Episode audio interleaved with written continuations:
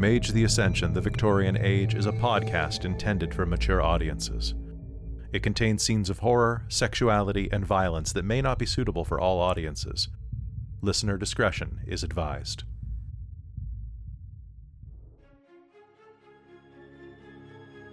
Dork Tales presents Mage the Ascension, The Victorian Age.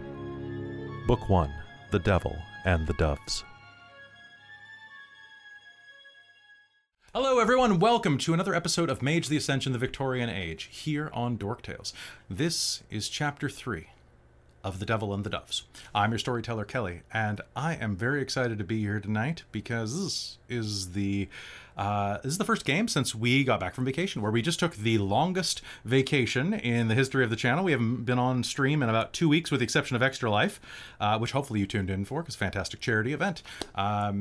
So, I use he and him pronouns, and this game is all about these lovely players that I will introduce you to in just a moment, though. Before I begin, I just want to give a quick content warning. Tonight's episode contains scenes of gore, as well as horrific violence, and implied sexualized violence, as well as child endangerment. These things will occur in the middle of the game. I'll warn you all before the scene begins. And yeah, I just thought that I would give you that notice so that you could watch at your own comfort level. If it's something that is uncomfortable for you, come back later, and it'll be fine. But take care of yourself on that one. Without further ado, I'd like to introduce everybody inside of the game here. Let's go ahead and start with Christine. Hello, I'm Christine. I use she, her pronouns, and I'm playing Evelyn Taylor tonight. Evelyn is our Aetherdyne engineer / beginning of the Sons of Aether sort of thing. Hasn't really happened yet, but it's kind of getting there. Nice. All right. Hello, Amy. Hello, I'm Amy. I use she, her, or they, them pronouns, and I will be playing Chastity Prudence Goodwin of the Celestial Chorus and the Cult of Ecstasy. All right. Hey, Jen. Hi, I'm Jen, and I use she, her pronouns, and I am playing Josephine Carrington, the hermetic who doesn't believe in paradox. Because paradox doesn't exist. No, it's the Straits after all. The Straits. Yeah, damn the Straits. All right. And finally, hey, Robin, how's it going? I'm doing well. My throat's a bit scratchy for some reason. I don't know why, so I apologize in advance for that this episode. But hello, everyone. I'm Robin. I use she, her, or they, them pronouns. And tonight I am playing Darcie Harkness, our member of the Verbena. All right. So, folks, before we begin, is there anything that you need to be reminded of? Because it has been a soft break for us.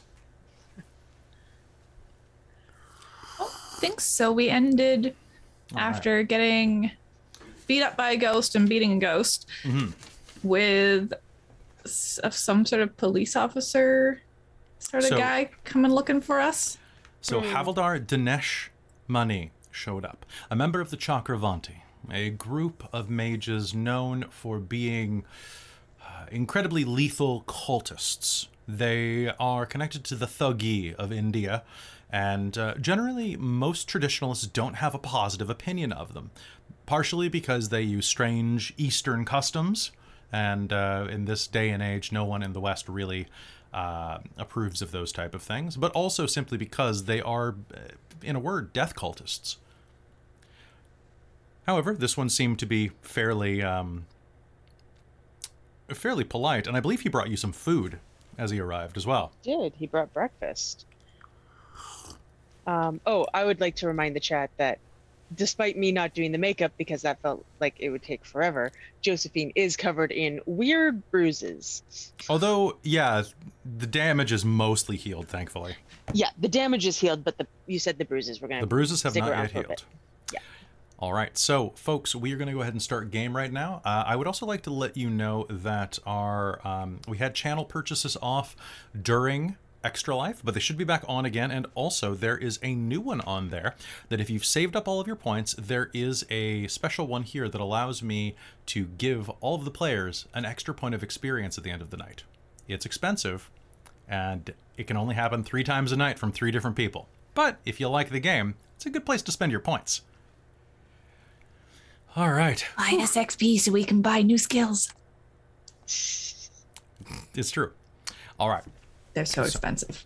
So, folks, we're going to be hopping in, and I know it's been a couple of weeks, so those of you who have, Robin, you're still new to Mage, so if you need to ask any questions about how the game functions, I know you're still getting the hang of this, so just feel free to ask. And with that in mind, we are going to start Chapter 3, in which, wherein a most gruesome murder is investigated. All right, but first, here's a story of something that's happening elsewhere.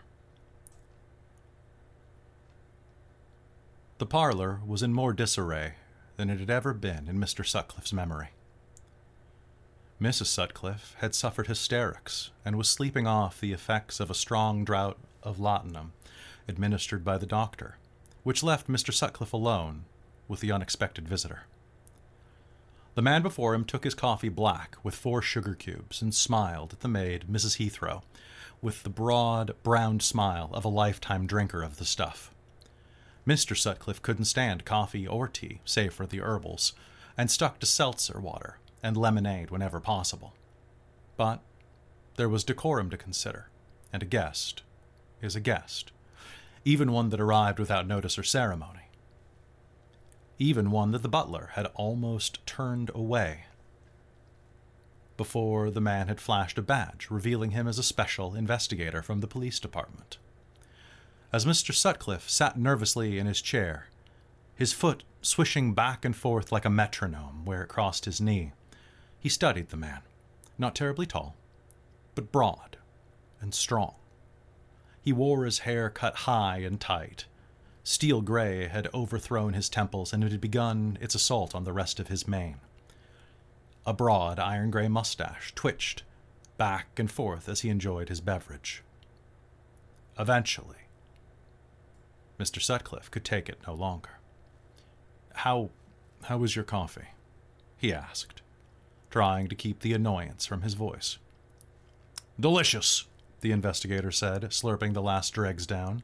He set the cup back on its saucer with a clatter that frayed Mr. Sutcliffe's already damaged nerves. "Mr. Inspector, if you please. Pardon me. Inspector Donahue. I've seen your picture in the broad pages. You've made quite a name for yourself keeping illicit vice and other influence of immigrants and the Orient away from our fair city. Ah, yes, the price of success. You can't listen to all of those rags." "Yes, well, I'm not sure how any of that directly relates to me." "Well, my specialty covers all manner of vice, including trafficking." You don't mean..." Mr. Sutcliffe grew pale. "I do. I believe your daughter was kidnapped by a man posing as one Mr. Thaddeus Dashwood." "Dashwood?" Mr. Sutcliffe stroked his chin in thought. "Yes, I've met the man. Are you certain? He seemed of good breeding." "As I said," Inspector Donahue continued, "I believe the kidnapper was posing as Mr. Dashwood. I've been informed via wire, and am of the understanding that the real Mr. Dashwood is abroad in Europe presently. And unless he has access to some type of locomotion that you and I are unaware of, that would be impossible, would it not?" "I see." A long pause punctuated the atmosphere. "And what is it exactly you're wanting from me?" "Mr. Sutcliffe, I require but the funding to pursue my investigation away from the police force. I will also need access to your daughter's room, and that of her companion," he added after a pause. That caught Mr. Sutcliffe off guard. "Miss Goodwin, you're not implying..." "No, surely she had nothing to do with it. She's a good girl, naive and uneducated, and quite ignorant of things, yes, but of sound moral character." If she was not of the plot herself, then all the more reason to give me the access. Can you imagine what will be done when her common nature is revealed? I can imagine a kidnapper wouldn't expect you to pay for a maid. Mr. Sutcliffe watched the inspector for a long time, analyzing every whisker, wrinkle, and pock-marked pore. And you can guarantee results. At that moment, the inspector knew he had won, and his eyes lit up. Of course. I'm a student of cutting-edge modern investigative methods, developed by Scotland Yard and perfected right here with American ingenuity. I not only guarantee results, I guarantee satisfaction. The kidnappers, Mr. Sutcliffe said, swallowing thickly. What will you do when you find them? I am a godly man, and I wish harm to none. Inspector Donahue smiled beneath his steel grey mustache like a fox given access to the coop. Oh, my good man, my good man.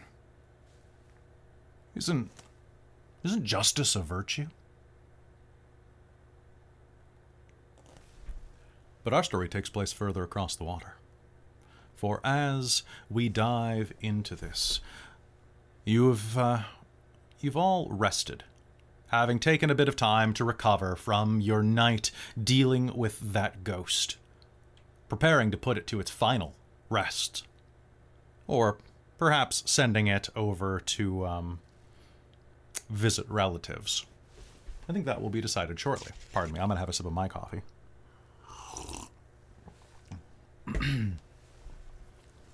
I've been chided for my lack of fans, so one moment. All right. You have tons of fans. What are you talking about? Apparently one specifically. One specifically? Is required, yeah. I mean, it might be Charlie. Charlie might be the fan that's required. Right. Yeah. Well, I'm just going to open my window a tiny bit. One sec.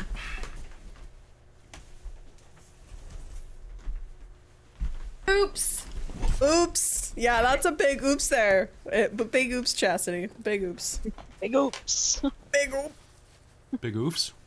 Big oops. Big oops. Also big oops. Also big oops, yeah. Moderate of both. Yeah. All right. Oh, the chat wants fan service. This is the fan service. Yes. Yeah. Big hoofs, perhaps. Big hoofs. Ooh, right. That's what I'm talking about. I think it's really funny, just out of character before, while Christine's grabbing that fan, how much stage fright builds up over just 2 weeks off. Mm. It's really funny. It's like I do this professionally all the time, but the moment I have to come back to this after taking any time off, even after doing Extra Life less than like a week ago. Mm. Yeah. It's just different when you really care about something, you know? Yeah, yep. That's true. Yeah. Very true. Did she go off? For the record, I was also feeling some of the stage fright of just like, can she not? We're back. We're back. Did she find it? Did you find it?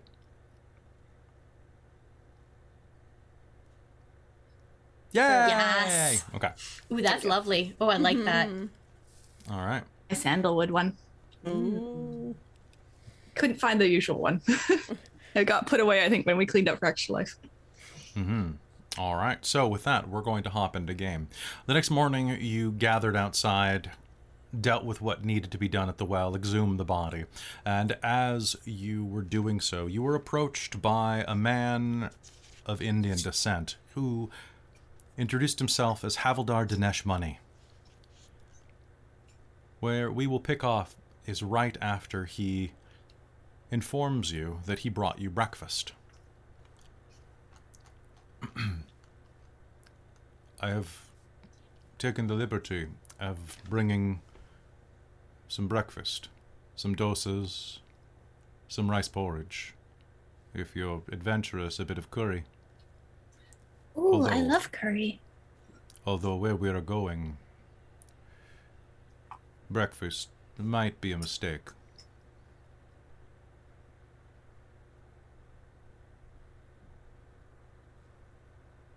Would you care to eat? I'll have some. Yes, I don't know when we'll be eating next, so I it would be very rude to turn down this lovely food you've brought us. I think better generally on a full stomach.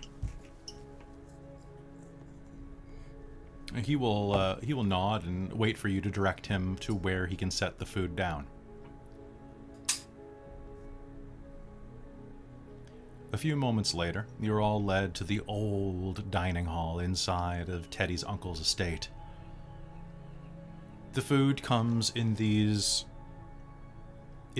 combination of wicker and tin bins that he stacks across and feeds out on plates to you with spoons that he brought himself. The plates require a quick dusting, and Mai and Vivian are happy to assist as well. Teddy sits at the table, bleary-eyed, pours himself a glass of wine that survived the night. Isn't it a little early for that?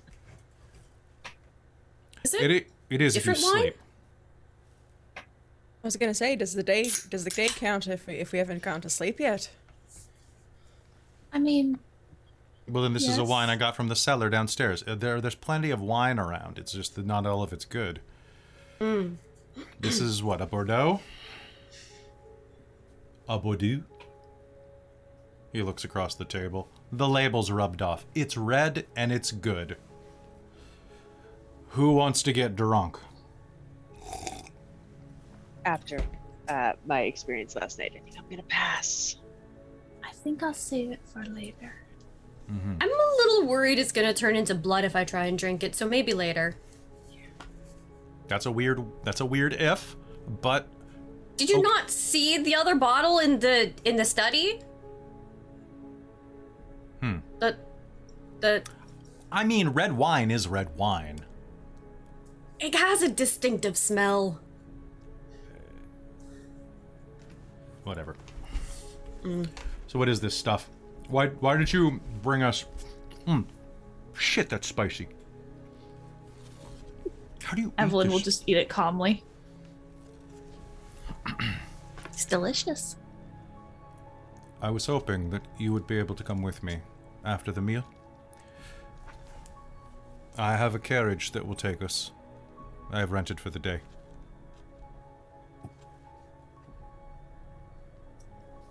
There has been a murder committed at Mile End Road in Stepney. How did you know we were here? You could say a little bird told me.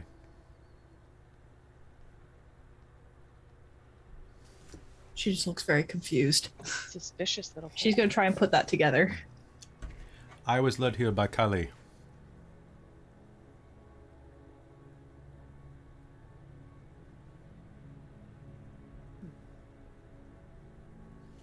Okay. Goddess. Okay.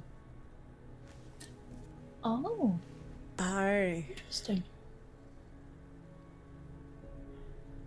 Also, your names were present at the murder. Yeah, that's the part I don't understand. Understand that. Nor I. That is why I'm here. Are you from the police? No.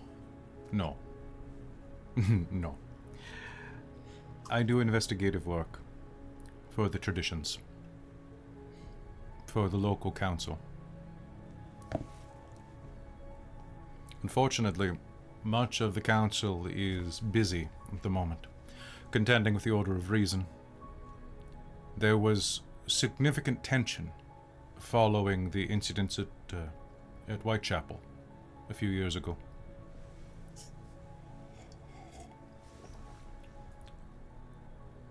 As it stands, some recent occurrences have further diluted the manpower inside of London.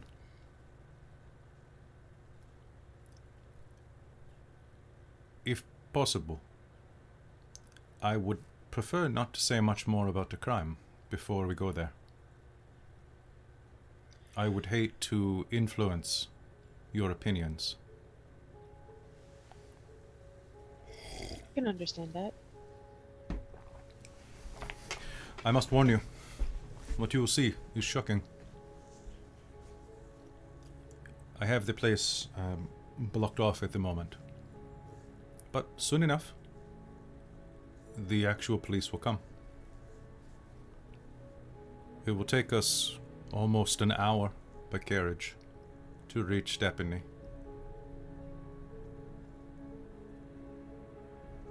So we should leave quickly. Although I do believe that food is important. Mm-hmm. I offer this to you freely.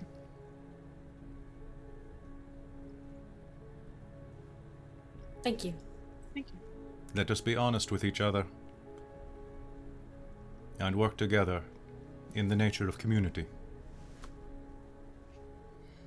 Anyone who likes to can make me a perception and empathy roll. Yes, please. Ooh, yes. Yeah, please. All right. Difficulty on this is going to be difficulty 6, but it's going to be a contested roll. Okay, so if I don't have empathy... Then empathy is just a basic skill, so you just roll without it. Okay, cool. Okay. I'm sorry, what, difficulty 6 you said? Difficulty 6. That means you're shooting for 6s. Perception and empathy? Okay. Yes. And... we were still allowing that 10s explode, right? Only if you have a specialty. Only specialties, okay. 2 successes then. 2 successes? Okay. That's 3. 3 as well. 3 successes, okay. Anyone get more than 3? Okay. All right, so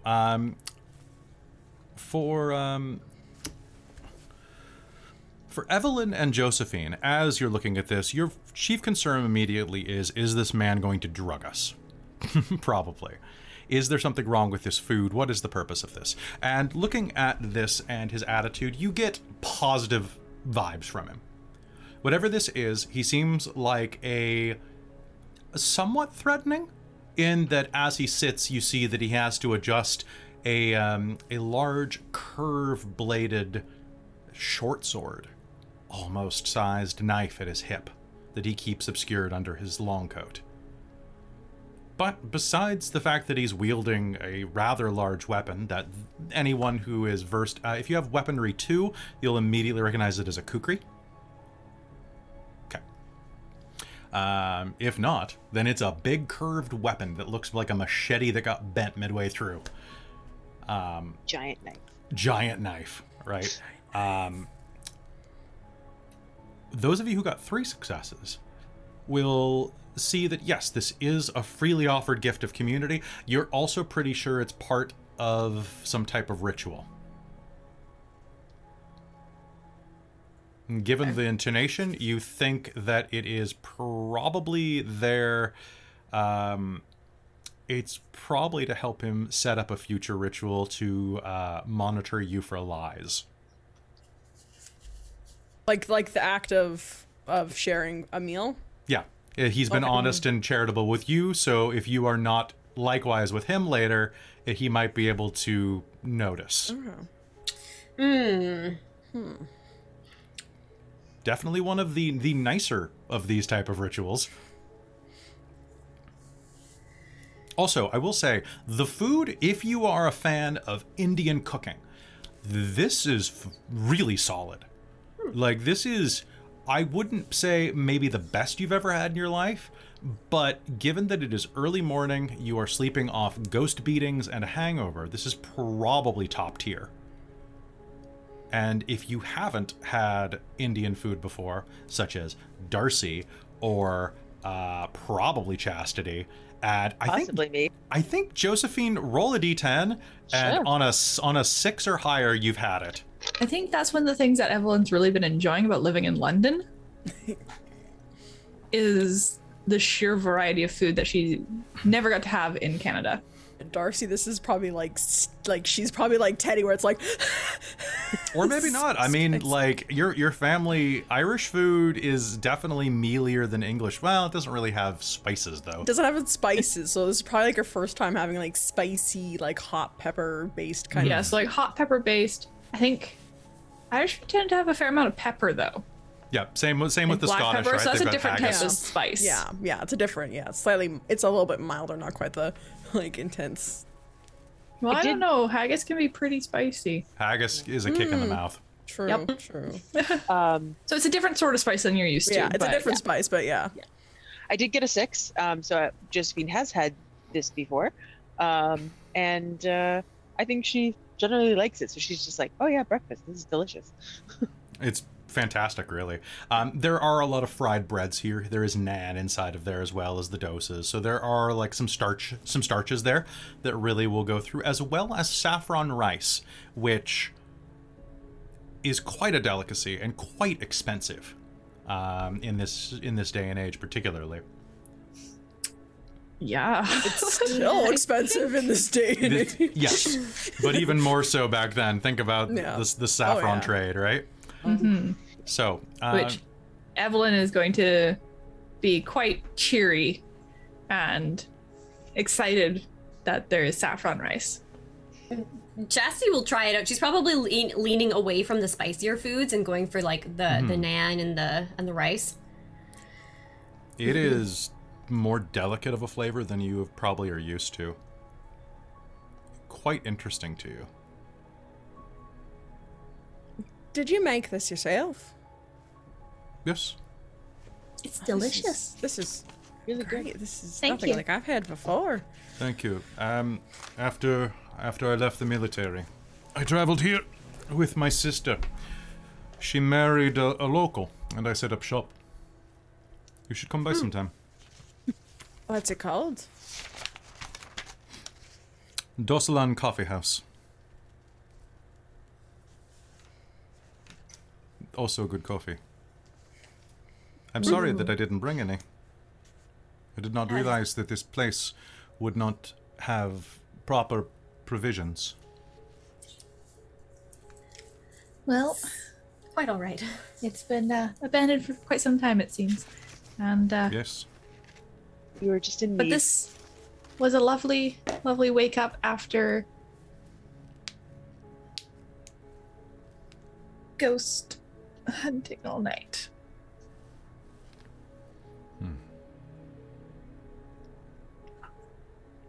So, what time are we leaving?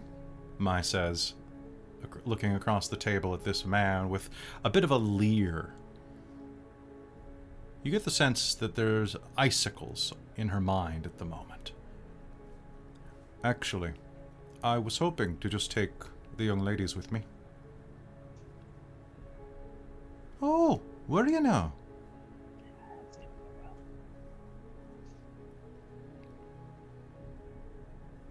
I will have them back. You have my word?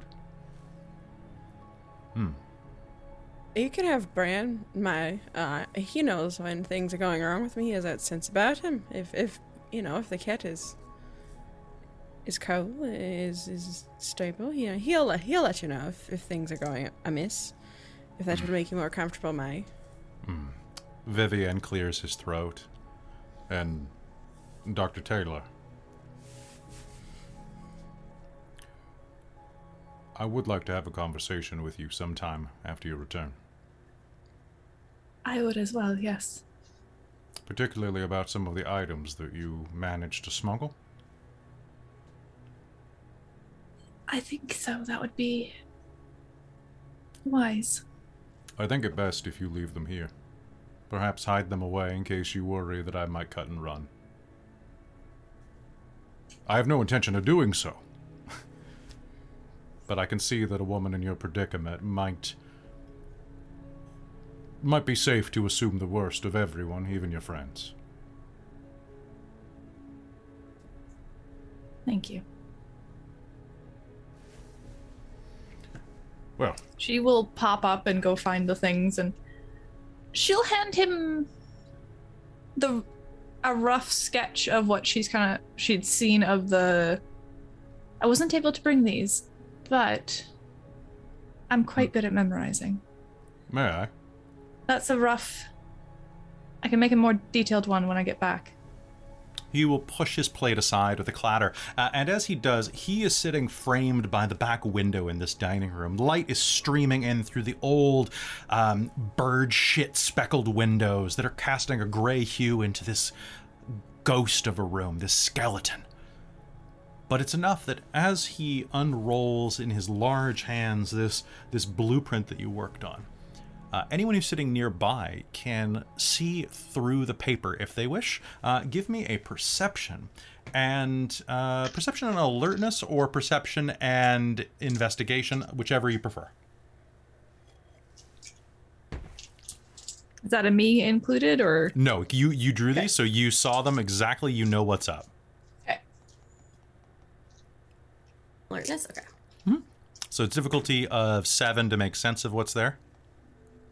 Oh. I just need 1 success. I got many 4s and 5s. I got a 10. No. You got a 10? A 10. Okay. So those, the other two of you, as you're looking through, it looks like it's drawings of a man. You see the outline of a body, that's for sure. But Darcie, sitting near enough by, you can see that as the light strikes this and illuminates this, they're sketches of the human form. Not dissimilar to the Vitruvian Man from Da Vinci's sketchbook.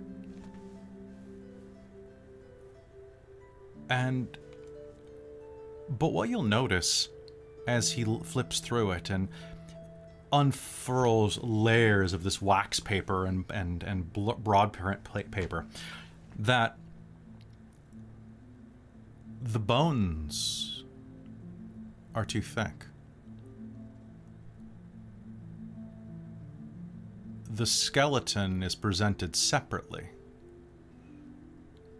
It looks like diagrams for inserting a new skeleton into someone. That's all you can get through a quick glance through the paper. There's particular focus to that, paid though.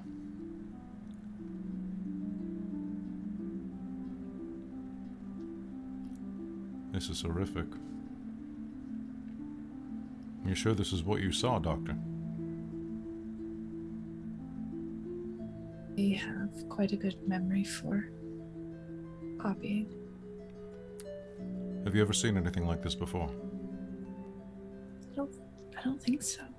Unless it was broken down into pieces.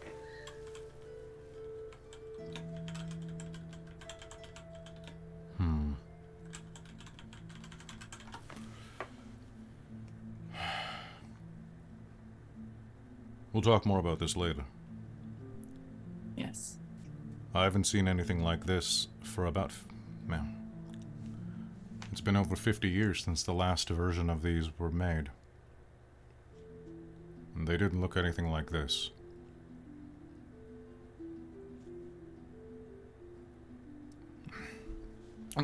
Pardon me.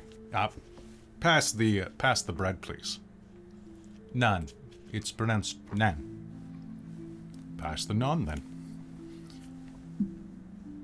Oh, it has cheese in it.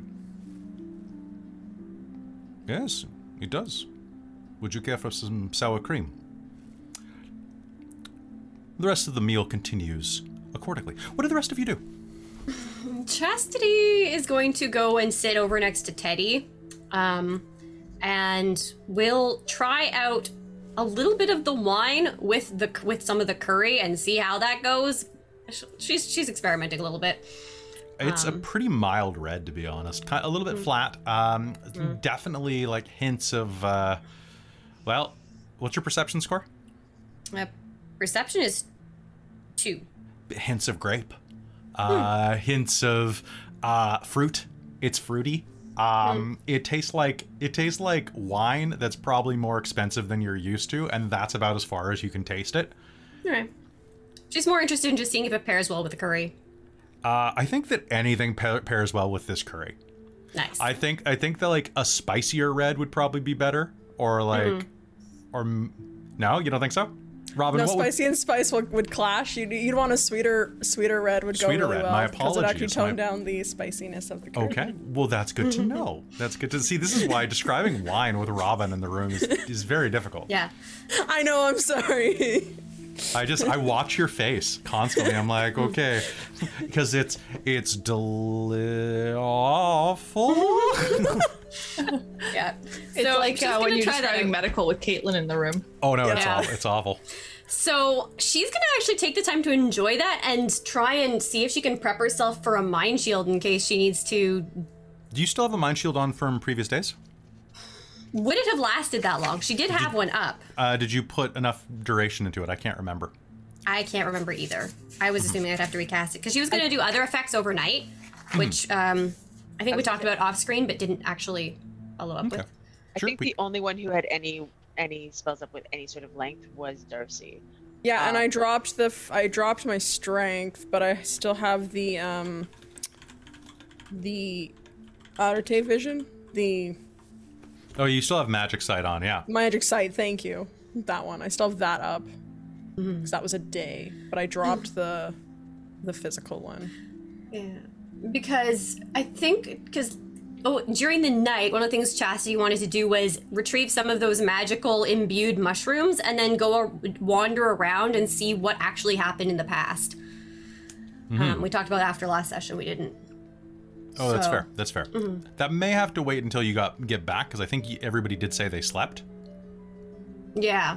Mm-hmm. Okay. But that's fine. You'll have plenty of time once you get back. And Jen, You said you had no effects up? No, yeah, all of mine were first seen only, so they dropped after.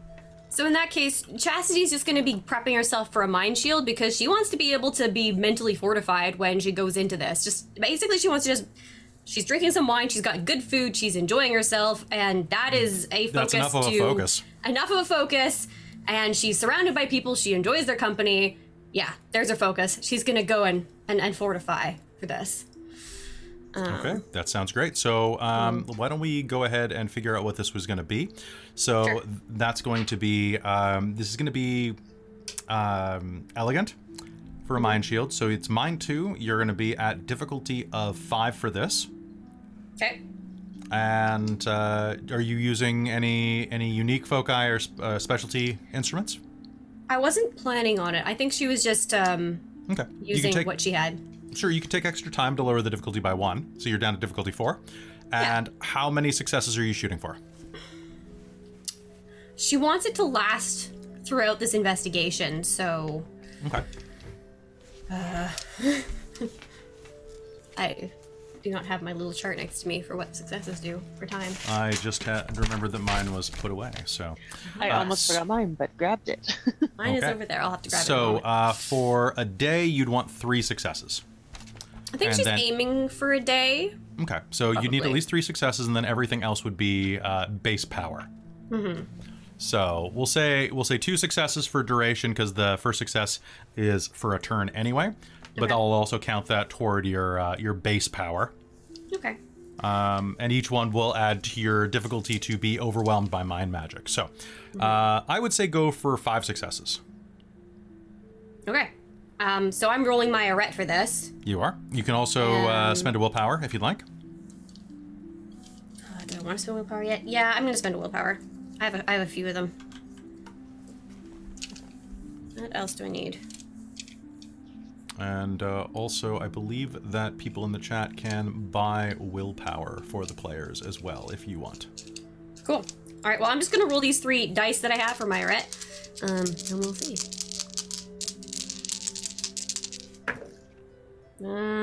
What was I aiming for? 4? Difficulty 4. Yeah.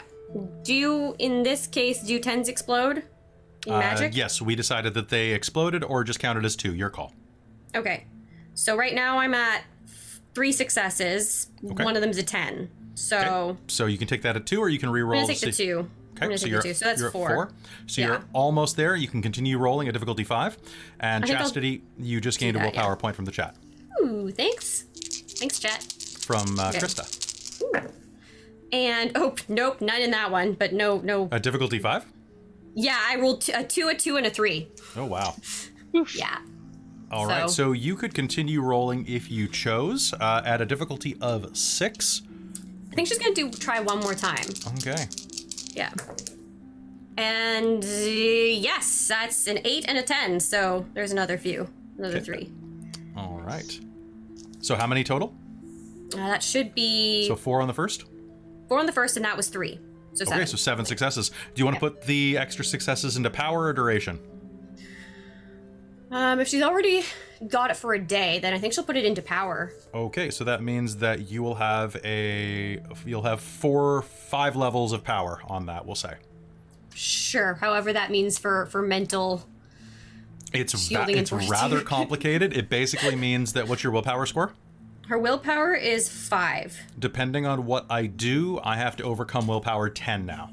Oh, well that's nice. Okay. Yeah. Nice. Let's do that. Because mind magic gets kind of weird for overcoming and controlling people's thoughts. Okay. But it also means it's quite potent, we'll say. Evelyn, you also gained a point of willpower from the chat. Ooh. All right. With that, you enjoy the rest of your meal, and as you do, Teddy is going to pour wine for anybody else who wants it. Anyone else? Wine? Wine? Ah, why not? I'll give it a try. That's pretty well with the curry. That girl. Put a little bit of blush in the cheeks. She blushes. I already got it. Perfect. So Stage whispers to you. Chastity, do you think you can trust this guy? I think it doesn't particularly matter. But, and she'll pull out something out of her, I think she's got a bit of a satchel because she's got her Bible tucked in it and like a couple other things, and her riding crop is attached to her belt. She's probably gonna actually pull out a handkerchief and she's gonna pass it over to Teddy. I don't know if she knows that Teddy can't do any correspondence at all without his focus. Okay. But she's gonna give it to him as a if you need to track me or find me, just in case. Roger. How far did Evelyn get with the compass at the end of last session? You know that you can, basically you just need to spend some time doing the fine tuning. Some of the markings and wear on it hasn't been repaired, but the mechanism's good. So he might be able to use it with some difficulties. Okay. Mr. Dashwood.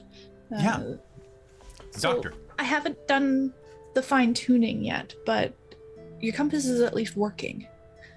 Oh. I need to spend some more time on it to finalize the repairs, but... Certainly. Well, when you get back tonight, I would love to talk about it with you.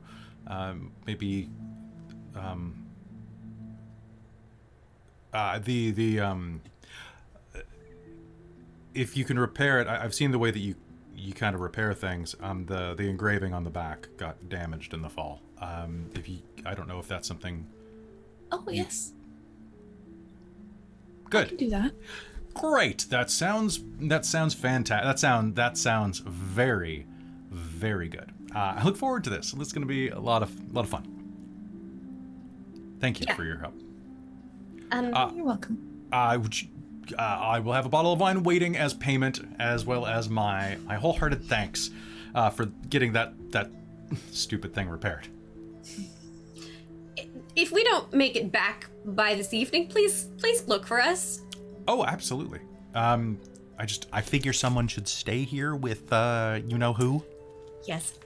She's gonna put both hands on his shoulders and be like, "Please look after her."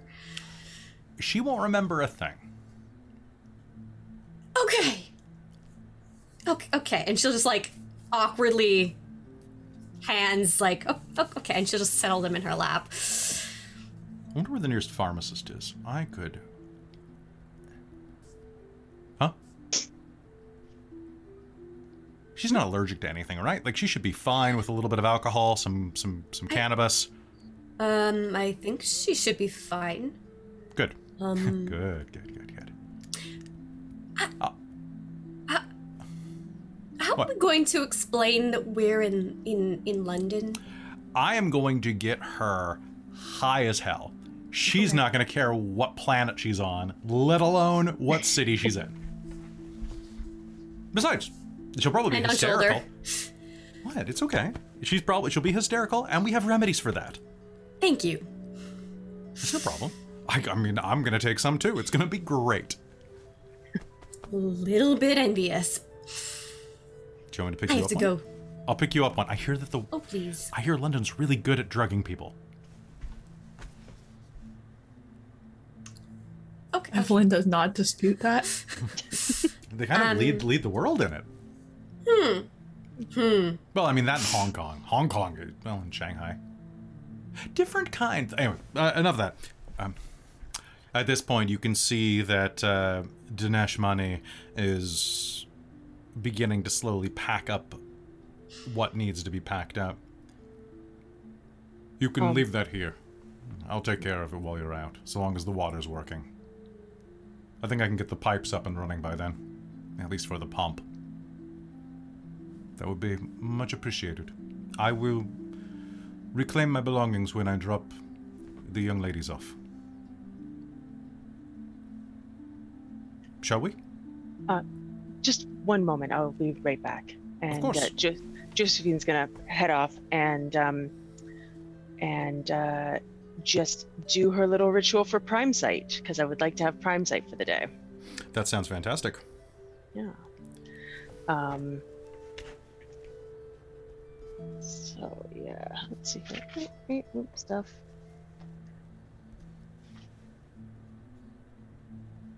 So I can't remember how to calculate the magic stuff, and I know you just went through it with Chastity, but all right. So for prime sight, that is going to be difficulty 5. And if you have a specialty instrument, that'll lower the difficulty by 1. You don't really have time to take additional time since you're just running off to a side room. So it'll be difficulty 5 or 4 if you have one of those. And if you spend quintessence, you can lower it by 1 per dot down to a minimum of 3. Or maximum of 3, I suppose. Okay. I'm just going to... and for this, what you look for is 3 successes. Cool. Yeah, I'm just going to roll the dice, and how much willpower do I have? Yeah, I'll spend a willpower. Sounds good. Ooh. That is 3 successes, exactly. Okay, so you will have prime sight on for the day. Yeah. Nice. All right, congratulations. Little gold, little gold.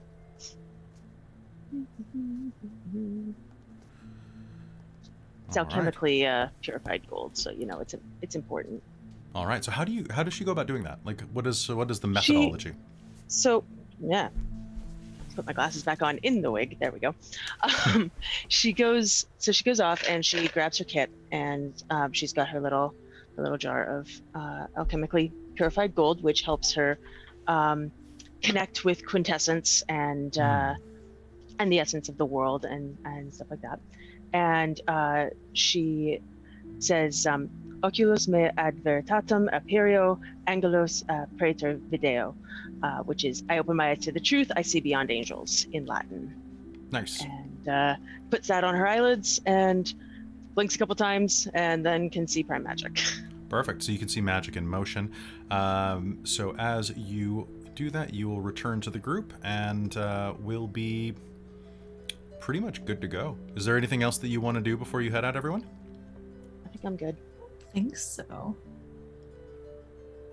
I have a quick question, potentially.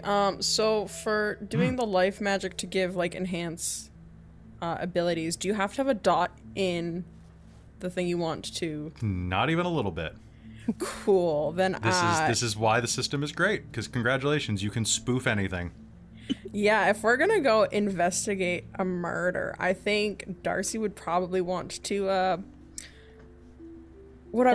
investigation or like I don't know, you're called. You can only do one, and you can't do more than one at a time according to the rules in the Verbena book. Yeah, I know. I have that up right now. I was reading that when I saw you sent that to the chat. I would like to increase investigation. Sounds good. All right. So what this is going to be difficulty of... It'll still be elegant because you could just be very good at putting together clues. So that will be difficulty of 6. You have your mother's book, so that'll be difficulty of 5. And how many effects do you have up right now? You have... I just have... The prime site for this is the site. All right, yeah. So then that'll be difficulty of 5. Cool. For this, you would need 3 successes to raise it by 1 for the day. Mm-hmm. So you need at least 3 successes. I would say shoot for 4 and hope you get extras. Yeah. Okay. You can spend quintessence to make that difficulty 4 if you want.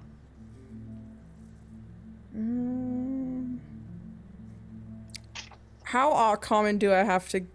again, new to the system, how often generally does quintessence get? In this day and age, if you find nodes, it's a bit easier. You also have points of TAS on you that you could consume to generate quintessence. So you could eat one of those magic mushrooms. You could eat some of the grave moss. Eat magic mushrooms, get better at investigation. Yes. Just like Sherlock Holmes. Just like Sherlock Holmes. Get high, solve crimes. Yep. You know, be gay, do crimes, get high, solve crimes. Boom. Perfect combination. So yeah, she might eat a magic mushroom. Sounds fantastic. Oh my god, this is going to be fantastic. Okay, so that will lower the difficulty by 1 as you consume that. You put this mushroom on your tongue. As you're preparing to get up, you flip open your book and begin flipping through it, calling out to the ancient magics that bind... or that are bound inside of that old leather tome. And as you do, you place this mushroom on your tongue, feeling a shiver of energy as it dissolves into a foaming froth like sea foam on your tongue. It's salty and musty and tastes like a combination of death. Not like death, but of death. Like rot, like licking the inside of that smell of rotting leaves that accumulates near rotten wood in the forest. Like loam, and also strangely, like a bit of cinnamon. And then it is just going to kind of pulse into your body as you roll. So I would like you to go ahead and give me a roll. You're down to difficulty 4. You're looking for 4 successes. Cool.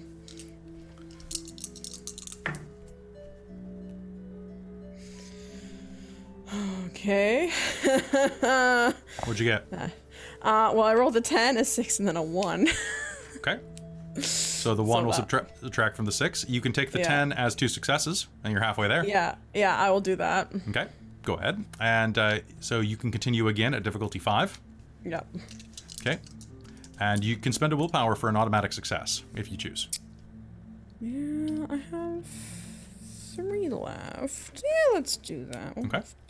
At the end of any scene, by the way, if you feel that you have role-played your nature very well, you can remind me, and I can reward you a point of willpower if I agree. Okay. That's another... It was 5, difficulty 5, right? Difficulty of 5 for this one, yeah. Yeah, okay, cool. So 2 successes then. Okay. Sounds good. 4. All right, so you'll have 4, so you will have 2 points of investigation for the remainder of the day. Perfect. Awesome. Okay. All right. So, Josephine, as you re-enter the room, you will see Darcie flipping through her Book of Shadows. She places looks like a bit of kind of slightly fuzzy, moldy mushroom on her tongue, and you will see a burst of quintessence inside of her mouth as she does so. The mushroom is glowing in your sight with golden light, and as she consumes it, she slowly builds a magical effect using a sphere that I don't think you identify. I do not. But as you do, you will see it kind of flow over her. It kind of focuses on her eyes and mind as her head is suffused with this fuzzy, glowing energy for a moment. And then it just fades into her, becoming one with her pattern, and slowly fades from your active sight.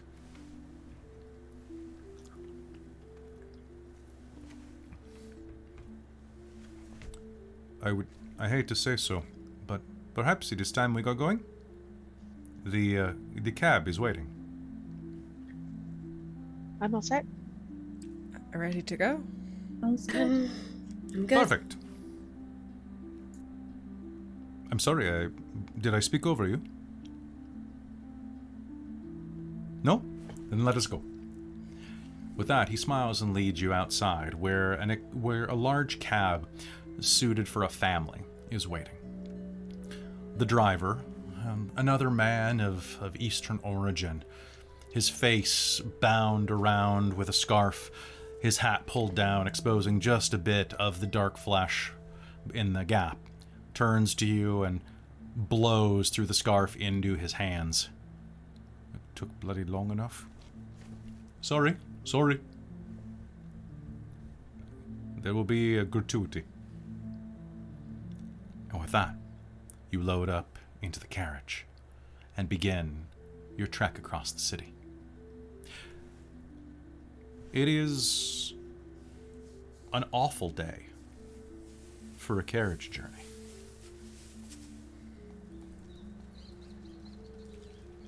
For it's the time of day in London, here nearing the 10th bell of morning, that the fog is clinging to the ground.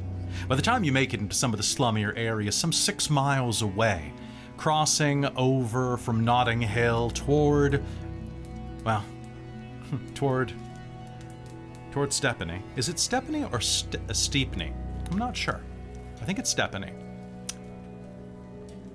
And toward Mile End Road.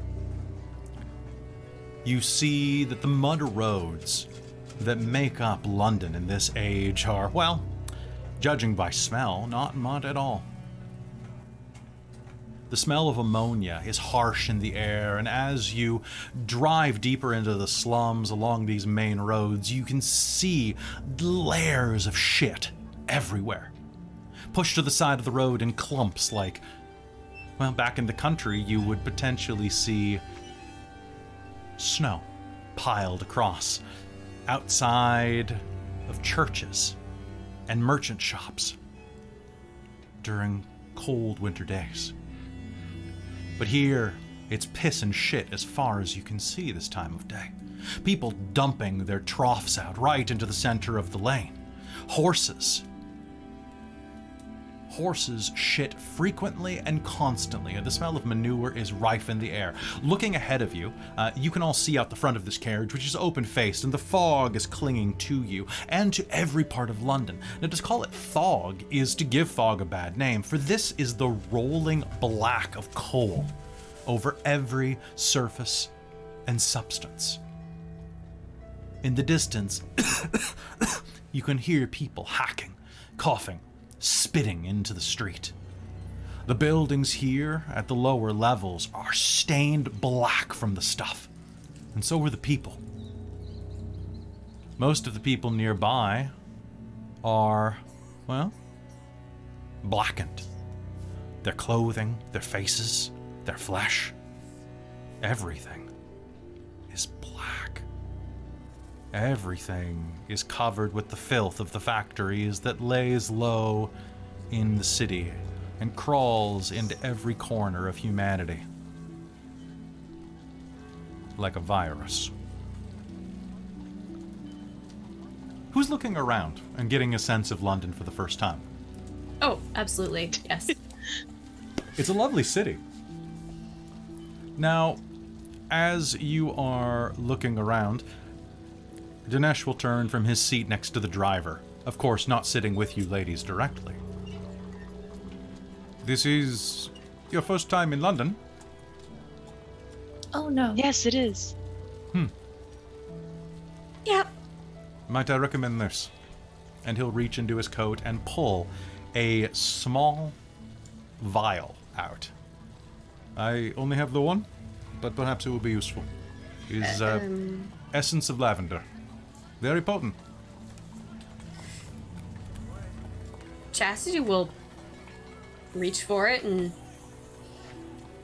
with some herbs of my choice. She'll... So is it already just wafting up, or is it something that she has to, like, uncork? It is corked. Okay, she'll uncork it and... It is an incredibly potent floral smell. Permeates your senses, but it covers up the shit. Right. Okay. She'll cork it again. Evelyn will pull out her own little one, or has been pulling out her own little one, and kind of just kind of dabbing it very lightly below her nose. Now, this carriage has two rows, a front and a back row. Who is sitting in the front row?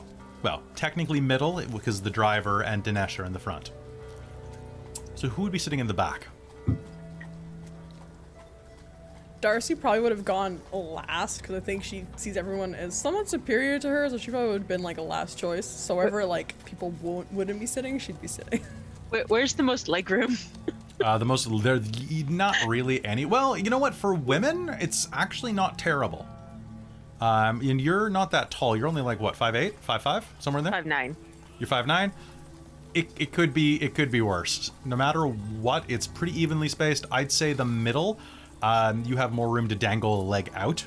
This is scandalously. A carriage, or yes. So this is a motor car. This is a carriage. Their motor cars aren't. Wouldn't the seats be facing back to front, like? This is an extended version of a Johnny Cab. Oh, okay. So, I believe a Johnny Cab is what I'm thinking of here. One moment. Yeah, because I was definitely picturing like the open air carriages like that go around Victoria. Or that are closed, but yeah, you generally face each other inside of it. One moment, please. No, this is the cheap cab style. Okay. So the cab style, this is basically a double-decker version of a... If I can remember exactly what they're called. While you're looking that up, we've got to hydrate. I know. Yes, we do. Wow. So I'm thinking that it's closer to kind of more like a convertible, I guess.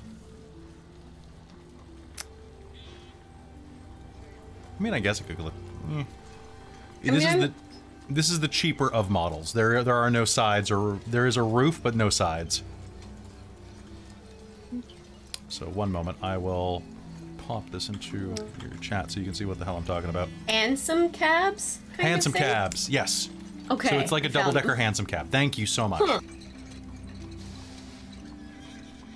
So this is just a cheap taxi, basically. Probably the cheapest taxi you've ever been inside of. So a hansom cab, if you Google hansom cab or French carriage, that will kind of cover it. And boop, I will pop that in the Zoom chat as well, so that, there we go. So if anybody's curious, that's kind of like a two-decker version of that, is what I'm expecting. Okay. Okay. Wait, so like, a two-level one? No, just two rows. Extended? A longer one. Extended cab, I guess we'll say. Yeah. Okay. Yeah. Or the whole sort of like, there's the two seats, but then there's the coachman's seat is up in the back above it. I think they're both in the front, but there's just an extra row behind. Okay. Okay. Just like an extended cab truck. Then, all of the research I did for this episode, by the way, the carriage was the hardest to do because there are no carriages of low means that Dinesh could afford that were any good. He so I had to invent a freaking double-decker or a double-row one because otherwise he would have had to book two carriages. And the dude doesn't get paid enough for this. I'm just gonna put that out there. Anyway, Josephine, you had a question. I was just gonna say that I'd probably be in the further front row that we could be in. All right. And who's sitting next to you? I think Chastity wanted to sit in the front. Okay, so Chastity and Josephine, you will be able to see this before anybody else. You can make me a perception and alertness roll at a difficulty of 8 because there is so much going on around you.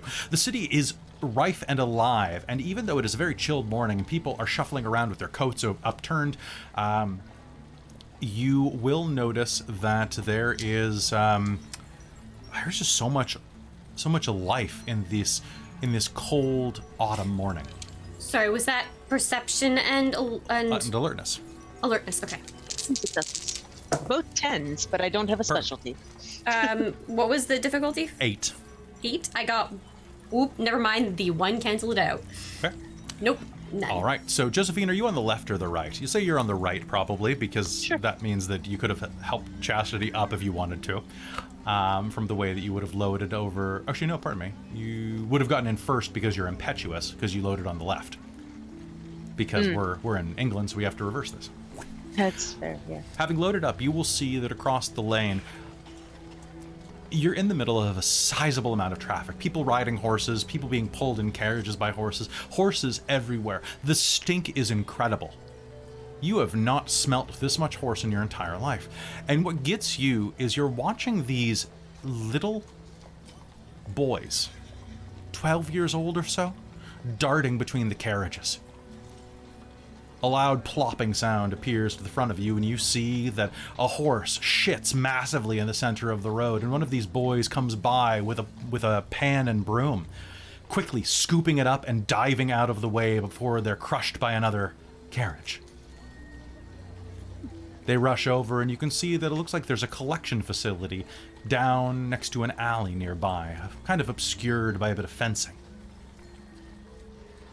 These boys do this for a living. Pennies to clear the horse shit. Someone's gotta, I guess. It's interesting to watch. And in front of you, as you see one of these boys, a blonde-haired scamp with a few missing teeth, even at age 12, looks like probably from abuse or fistfights on the street, rushes forward to go clean up another mess that a horse is making. He scoops low, and as he does, he misses a dollop that falls. And then he hits it with the heel of his boot. He begins to slip. Another carriage that he misjudged the timing between coming rapidly toward him. He's falling in slow motion in your mind, which... Do you do anything? Oh, he's about 20 feet away from you, oncoming traffic. You had to give that to me. I did. Yeah. Yeah, can I fast cast some forces to just kind of make him slide enough to get out of the way, or... Sure, yeah, that'll be forces too. So cool. I'll say it is fast casting, so you're going to be at difficulty of 6 for this. Okay.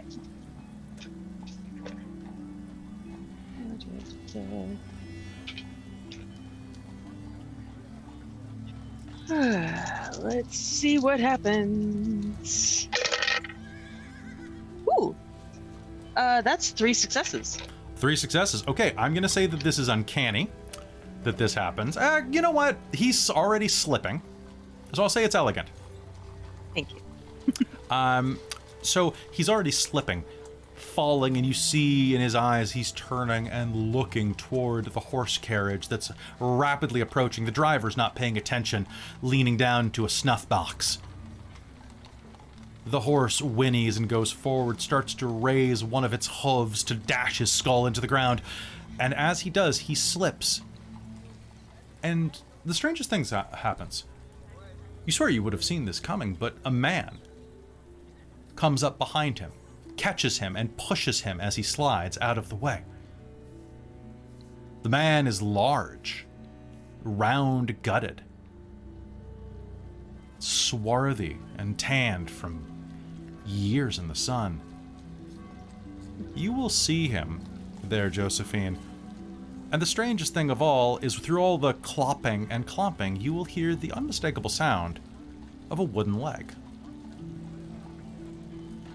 The man pushes the boy away from the carriage. The carriage passes, and the man is gone. And the boy stands there bewildered, shaking his head.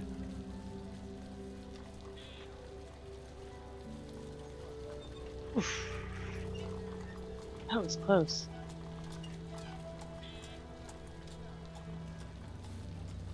Did you say something? Dinesh will say, looking back at you. Oh, these boys, they're so fast, but one of them almost got clipped by that carriage. I was concerned. Mm. I didn't even see that. We'll be here shortly. Ladies, I do suggest you, steel yourselves. What we are about to see is not something that I would normally show ladies of your station.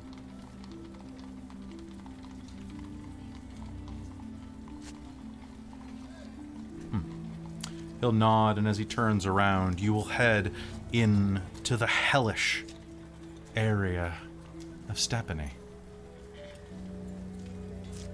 Row houses smashed against each other.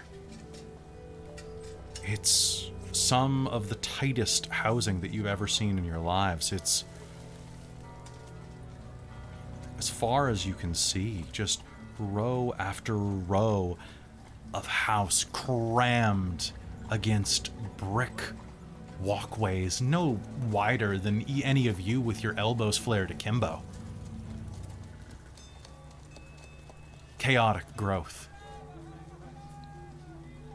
The bricks, once kind of a brownish hue, now stained black. The wrought iron as dark as coal.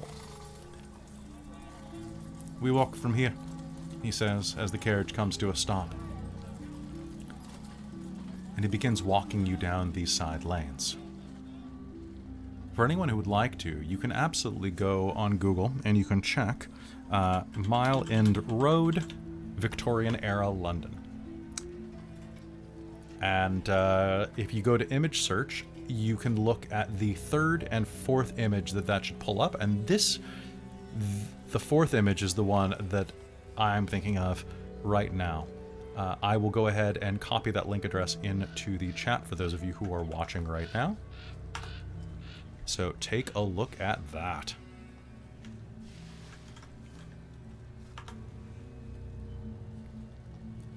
Mm.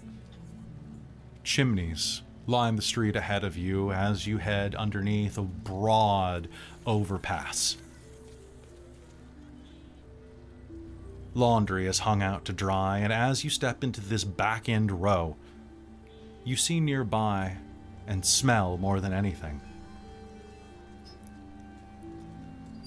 the rotting of a dead horse, kicked to the side of the road, its ribs exposed to the sky.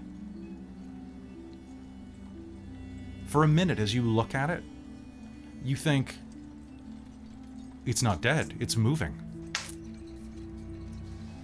And then the ribs part, and a rat the size of a medium-sized dog pushes its way out, dragging a piece of intestine behind it,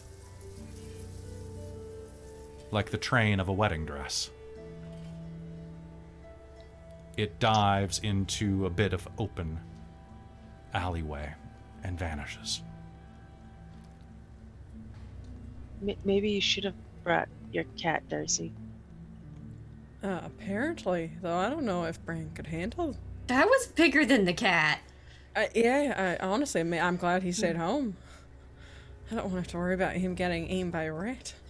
Yeah, no. Shadi's gonna put a hand on her riding crop, just in case. Oh, yeah, Darcy's gonna clutch her purse, hold her to her chest, umbrella quite firmly beside her. Brace yourselves. We're going in. And he begins to lead you down the lanes. Keep your hands on your purses. And as you approach, moving between these washers, you see people eyeing you, eyeing your belongings, eyeing your finery. They're distrustful of you, like you're here to steal from them, and perhaps you are in your own way. For you steal from them hope. A sense that they're good enough. You reflect their want back at them. As you move through the layers of blackened washing, screaming, squalling children, a voice beckons you near with cries. "He's done it again! Jack's back! The Ripper's back and he's done it again! He's murdering whores! He's murdering all of them! He murdered Hattie Kellogg! And he's coming for the rest of you too! You goddamn harlots!" A toothless man stands on the edge of a property, shouting, and he turns. "And he's coming for you too! Horse," he says, looking at you. And I think that's a good place for us to take a quick break. We'll be right back, folks. Don't go anywhere. Woo! Hey all, I'm Jen, and I play Josephine Carrington in the Dork Tales Victorian Era Mage actual play series that you were just listening to. If you're new to Mage or just want to know more about the system, check out my podcast, Paradox, a Mage the Ascension podcast, found wherever you can find podcasts. New episodes come out every other Friday, provided Paradox itself doesn't get in the way. Hello and welcome back to Mage the Ascension, the Victorian Age, here on Dork Tales. As we go into this scene, I do want to levy a quick content warning. The following scene contains discussion of gruesome murder with sexualized overtones, as well as potentially child endangerment. Viewer discretion is strongly advised, and if the scene is something that would be difficult for you to get through, akin to, say, like a gruesome murder investigation, perhaps come back at the very end of the episode or at the beginning of next episode, and you'll be able to make sense of the plot just fine. But please take care of yourself, because these are not normal situations and some people do not deal with them well, and we want you to take care of yourself, and y'all do the same, okay? So we all have a private chat. If a description is getting too in-depth, send me a message. You can send it private or public to the group, and I am happy to adjust my running style so that everyone's comfortable and we get the most out of this. That being said, I know you are all sickos and really want me to get into this, so particular Jen's just grinning. So with that, you find yourself standing outside of a gray, soot-covered house. A toothless man barks at you, calling you all manner of things. Dinesh Mani steps in front of you, and he lets out a string of even more caustic, racialized language at the man as soon as he notices the Indian coloration to his skin. Saying things like invader and other, things that I'm not going to repeat 100 years in the future. Dinesh smiles and takes it, the arrows bouncing off of him like Achilles.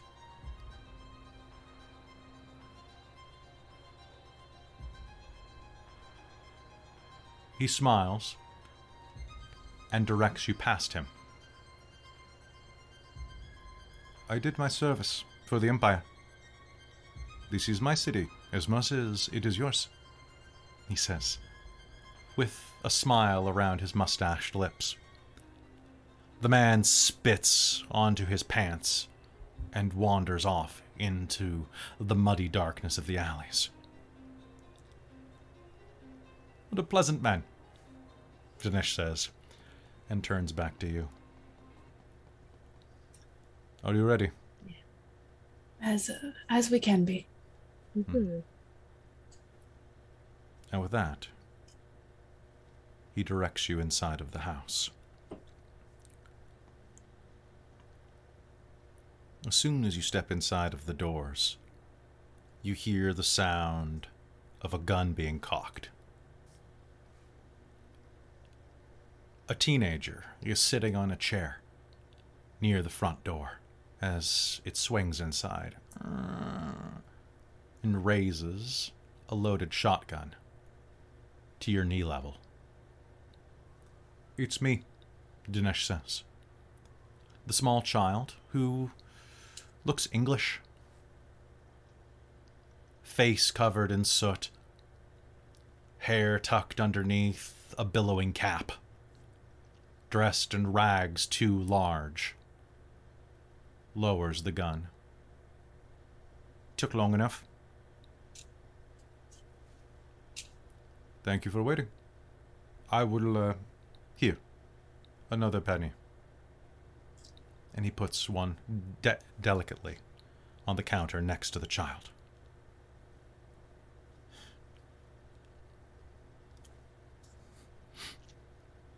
This them, the kid says.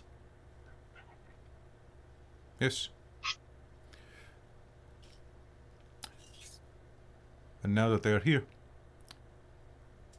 go fetch him. Right. The kid swoops up the coinage, stands up, and pushes past you. As they do, anyone who wants to can make me a perception and alertness or empathy roll. Either will be fine.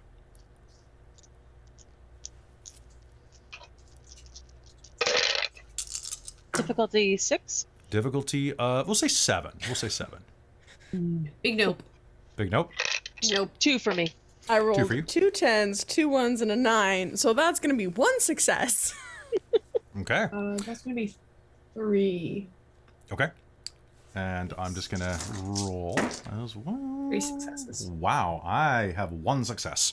Okay, so who got 2 successes or more? Okay. Actually, this is perfect that Josephine would have noticed this. As the child pushes past, you'll see that he gives you the stink eye, Darcie and Chastity, as he passes. But as he brushes past both of you, you will both get a look and a feel as she pushes past you.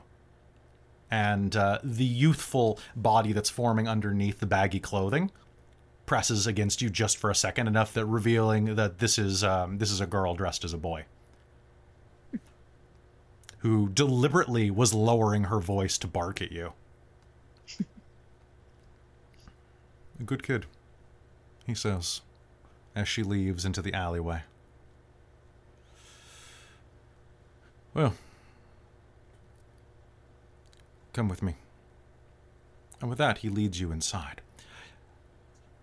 Now, the main room of this house, which has been subdivided into a number of apartments, you see that there are a few people at the table. They're asleep, their heads down next to their porridge. One of them, the woman, is snoring loudly. Huge bubbles of snot rolling out of her nose. In fact, no matter where you go in the house, you'll see that there are doors open, people asleep in the hallway, collapsed. Fear not, this is my doing. They should be asleep for another hour or so. A little bit of poison, a mild dose, put into their gruel, did the job. Impressive. Efficient. We are nothing but. He leads you up 3 flights of stairs until you're on the top of this house. It is there that he reaches up and pulls down a drawstring, revealing a trapdoor into an attic apartment. As soon as he does, the smell begins to waft down. Rotting meat. It's warm inside of this house. The top floor has accumulated all of the heat from the lower levels and the coal burning in the fire pits. Whatever's in the attic has been cooking from it for hours now. He heads up the stairs first. Who goes second? Who follows? Darcy's, like, insanely curious, so she will be very up there at the top, right behind him. Evelyn will follow fairly quickly. She's re-dabbed her perfume. Sounds good. As you are coming up, I would like everyone to make me a willpower roll, your current willpower. Oh no. Okay, so roll the number of dice of willpower we have? Yes. I only have 2. Okay. You know what? I'll let you roll full willpower, your total willpower number. Okay. What's the difficulty? Difficulty of this is going to be 8. Does 10 do anything special here? We'll say yeah, it counts as 2. Okay. And that will be 3 for me. Okay. 3 for me as well. 7. two tens, Jesus. 2 8s, and a 9. You go immediately into just investigating, analyzing the scene. Yeah. Okay. Did anybody get less than 3 successes? Yeah. Damn. Okay. We're all hardcore lady folk. Apparently. You head up into a broad apartment. The apartment itself is actually larger than any of the individual rooms downstairs, and you can see that it's been subdivided. Curtains hang from drawstrings on the wall like they would be holding washing. One of them flutters in the breeze, and you can see a streaked, bloody handprint on the other side. Light billows into the room from a singular point, a circular window. On the far side, beyond those sheets, there are places up here where people have bedrolls. Or had. There are places up here for storage. The air quality is awful up here, and as soon as you enter, you notice that it's at least 5 degrees warmer than it was beneath. Dinesh stands on the other side of the curtain. I will wait here until you see what needs to be seen. You have a few minutes to investigate, perhaps an hour, and then we must depart. I have a specialist coming to look at this as well. I hope he will be here soon.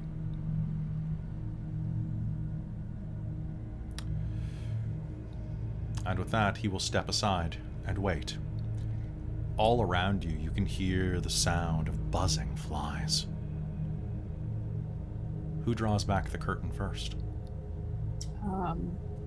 I will, I guess. That feels appropriate. I think Evelyn is going to use her umbrella to do it. Okay. Pushing back the curtain, you were not sure what we would see here, but it is not this. This is nothing that could have been expected. The room in front of you goes on for another 20, maybe 25 feet before hitting that window. The roof is slanted drastically on both sides, pitching downward and almost into the floor of this attic, creating a sense of vertigo as you look through. It's about 30 feet wide. The walls are bare, and on them you see someone has scrawled in blood 4 names, each of yours. Lying on the ground next to the names is what looks like the carcass of a bird, its head bent at a disturbing angle. However, that's not what gathers your attention the most. You see the nude back of a woman facing you. And from this angle, you can see that the front of her is splayed backward toward you, as if a cavity in her chest were yawning grotesquely. Her hands and knees are spiked into the floorboards.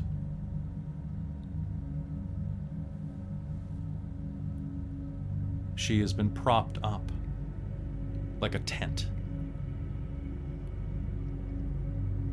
in the position of one of the Eastern mystics, her knees bent back grotesquely.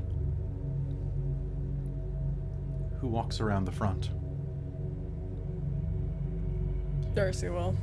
Looking around the scene, the smell is everywhere. Flies consume her eyes as she leans back. Her mouth is stitched shut with catgut wire. Staked to the ground like a veal calf, as you move around, you will see pins hold her flesh open. A sigil lies on the ground in front of her, wide, an arm's length. A circle with an internal circle, a square, and a triangle, with 4 plates lying on the ground. The tip of the triangle points toward her, and you see that she has been cut from collarbone to groin.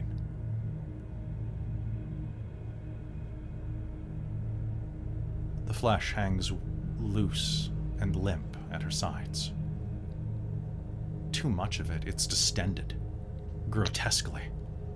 And as you look down, you see that parts of her have been removed and placed on these plates. Some type of offering? What's more, parts of her have been pulled out and splayed across the ground.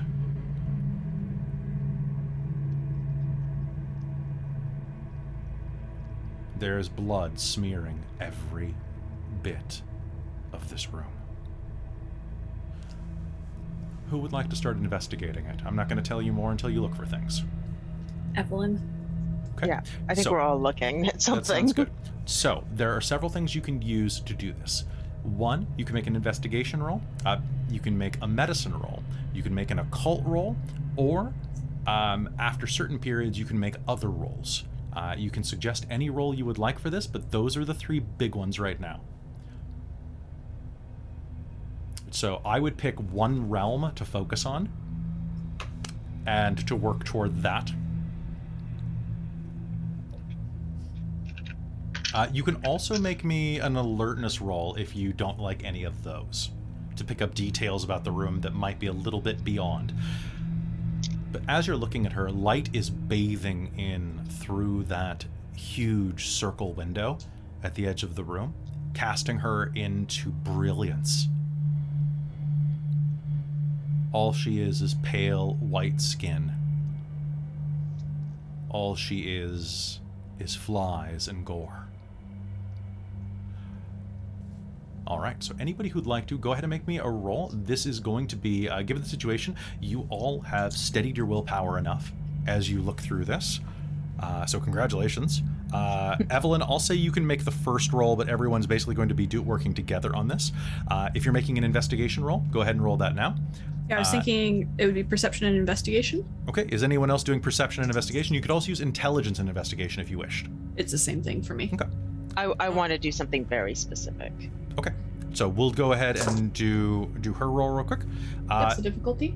Difficulty on this is going to be, we'll say that it's 7 because this is somewhat disturbing, but you succeeded your roll very well.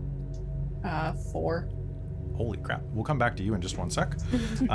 Josephine, what are you doing? Okay, so this whole thing to Josephine looks like a ritual. Yes. So I would like to investigate it as a ritual, possibly using like esoterica. Okay, not a cult. My esoteric is better. Okay. The way I read it was that occult would have been probably more prominent on Earth, not necessarily more prominent in Concordia. Okay. So, so I'm just going to see. I could do occult, but I'm just seeing what the benefit of esoterica is, because it's something in a... I deleted that sound. Why is it still doing that? It just gave me the Windows sound, even though I deleted it from the system because I was tired of it showing up in streams. It did it again. And I was thinking of doing medicine, potentially. Sure, you can do medicine. And Amy, what were you planning on doing? I was thinking I would do an occult or medicine role. I hadn't decided. Okay, so... but if... so I could do occult. You could do occult, and you can do esoterica, actually. Very specifically for this. Can I do intelligence and occult? You can do intelligence or perception. Okay, I'll do intelligence and occult then. And I'm going to spend a willpower on this. It sounds like a good idea. Yeah, actually, me too. And our difficulty? Your difficulty on this is going to be 7 for everything. Ooh. So that's 3 successes total on my end. 5. Nice. Also 5. Okay. Well, hell. All right. All right, so you begin to break this scene down immediately. Using investigation, you quickly piece together what has gone on here. The blood on the wall is the freshest, if such a thing could be possible. It looks like a pigeon had been captured. No, a dove. Pure white. Its neck had been twisted off.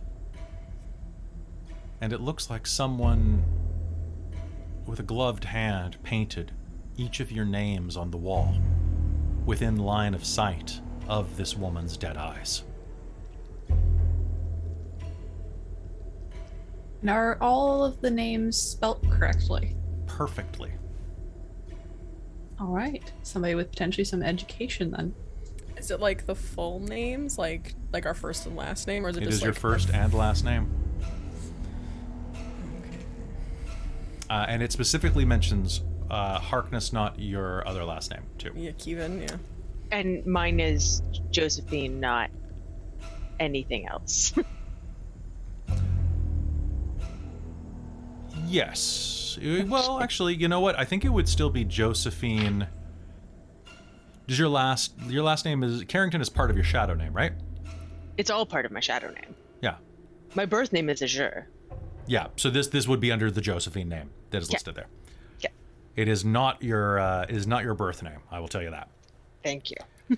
Looking around the room, you are also going to notice a couple of things. Using investigation, you will see that her lips have been stitched shut with catgut wire. But something is poking just between them. A little piece of paper has been stuffed into her mouth before it was stitched shut. Can I pull out... I probably have... a tiny set of scissors or something? Or like a little set of tiny tools, so potentially a set of tweezers of some sort?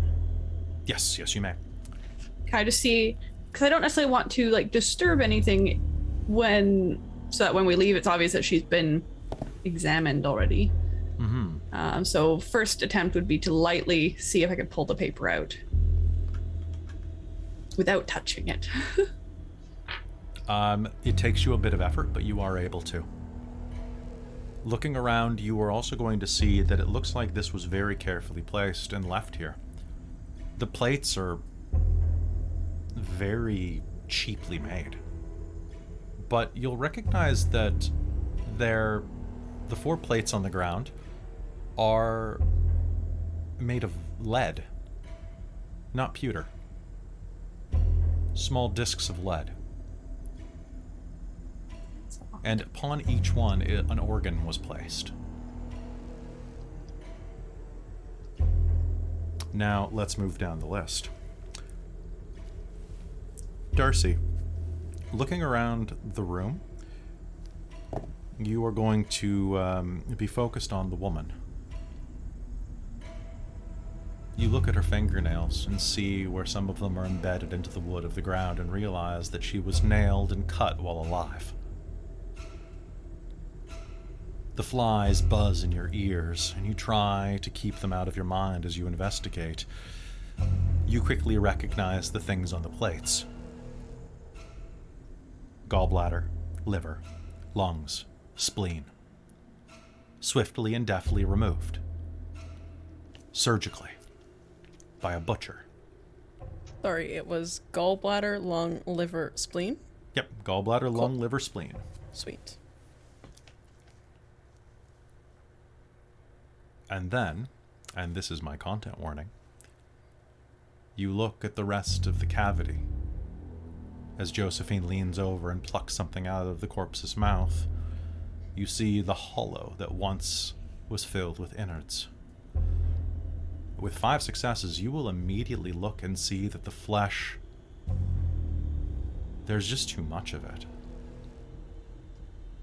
It hangs open like a too large jacket, not buttoned up against the cold. The heart is gone. The intestines, the stomach, those are still there. But beneath, the mass of flesh that is poured out onto the ground is her womanhood. It's been carved out. But it too is swollen and extended.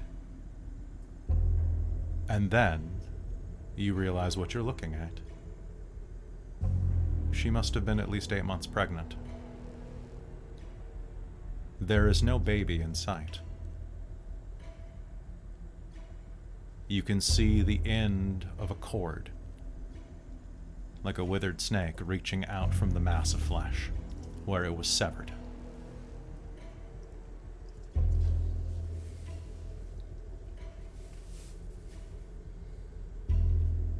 The babe is gone, and the body cools without. You will also notice that her flesh is swollen in places, preparing for birth. You think that, looking at this, she was nearing the end of her term. What? I don't know if I missed the description, but what was her, like, what's her hair, like, hair color? Does she look like she's English in descent? Or? English descent? Kind of a muddy brown. Okay. And that's what you will notice right there looking at her. Now I'm going to move down the list. So as you are looking at this, Esoterica is going to come up next. Also remember that I have Prime Side up in case there's anything still active. Okay. There is not actually. It is deprived of magic in this room. Glancing down though, Darcie, are you mentioning what you're seeing as you're going through? Oh yeah, she will be like saying things. Maybe she's not even realizing that she's saying it out loud, but she's kind of doing something akin to like if she was helping out with a farm, with probably like looking at and helping like give help with like some of the animals that they've had to deal with on the thing. Okay. So she's definitely like muttering this under her breath. Do you mention the organs? Oh yeah. Which ones are which? On the platens, like on the things. Yeah, she's mentioning things like on the sigil and the plates. Josephine, as you are looking down at this sigil, which, like I said, is this big circle directly in front of her, about as large as you could wrap your arms. There is. Real quick, just wanted to say, hello Raid, good to see you. We are in a very intense murder investigation now, so I apologize for the gore you are about to hear.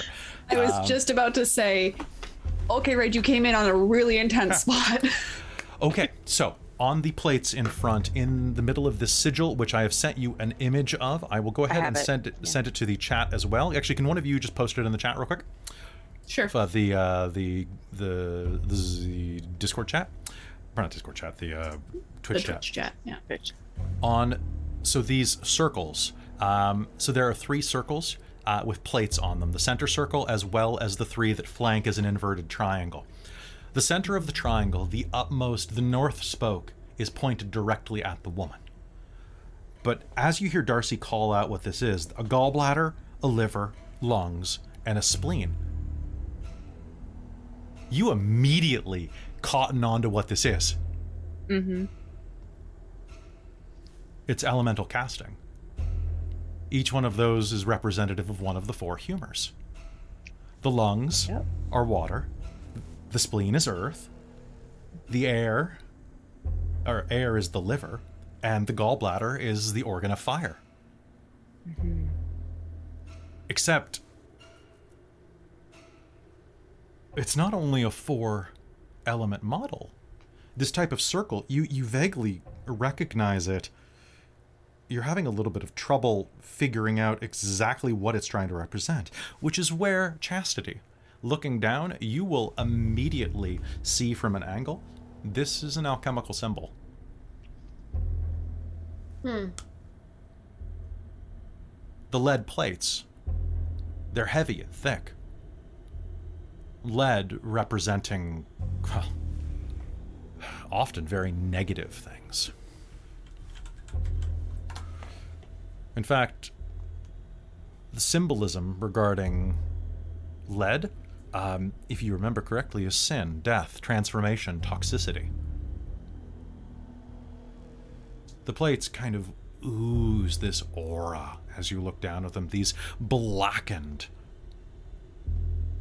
Jen, I love that you're figuring all this out as I'm going right now, because this is. I'm trying not to metagame because I know this in real life. I know. Okay. So, as you, thank you so much for the compliments in the chat. Thank you so much. Yay. So as you are looking down at this, you are going to immediately see that this is an alchemical circle, which I will say Josephine automatically would have recognized that as well. You're a hermetic. There's no way you wouldn't have. Yes. The specific one, however, eludes you, which is why Chastity, with her knowledge of religious symbolism, will immediately recognize this sigil. This is a symbol of the Philosopher's Stone. Mm. Is anyone moving the plates? With what we know about rituals and alchemical circles, does that seem like a terrible idea? You're not seeing any magic right now looking at it. You could do a moment to try to feel it with awareness to see if there's any traps or anything. Yeah, I think I want to do that before trying to. And she'll telegraph what she's doing, and I'm sure. Gonna. Yeah. You say that right as Darcy's reaching for a plate to move it. Hold on a second. Wait. Can I also do some? Yes. Perception and awareness difficulty 8 always for that, unless it's higher. Without a specialty, a 10 is just a success? Yeah. Okay, so that's 2 successes then. I got 2 as well. You got 2 as well? Yep, 8 and a 9. Okay. You do not feel a magical essence here. There's no lingering magic on this site. But as you reach down and feel this out, each of you, I need both of you to make me another willpower roll. Full willpower or current willpower? We'll do current this time because I'm mean. Okay. Both of us? Both of you, yeah. Oof. I just spent a willpower, God. What was success on that? Difficulty of 6 on this, we'll say. 1. I got a 6 and a 7. Okay, 1. It is going to feel like you just had cold oil poured over your body. Whatever did this, you feel hatred. You feel no, that's wrong. It's not hatred.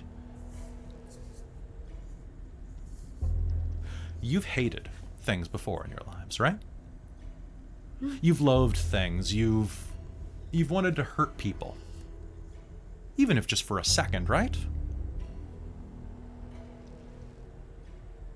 What you touch here, the resonance left on this place that rolls over you like a vat of ice water,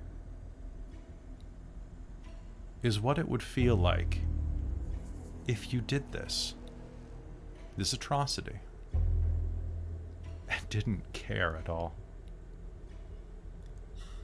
It's not hatred, it's apathy. Not even the utilitarian atmosphere of someone slaughtering a pig for dinner. This has the same emotional resonance to the person who did this as tying their shoes.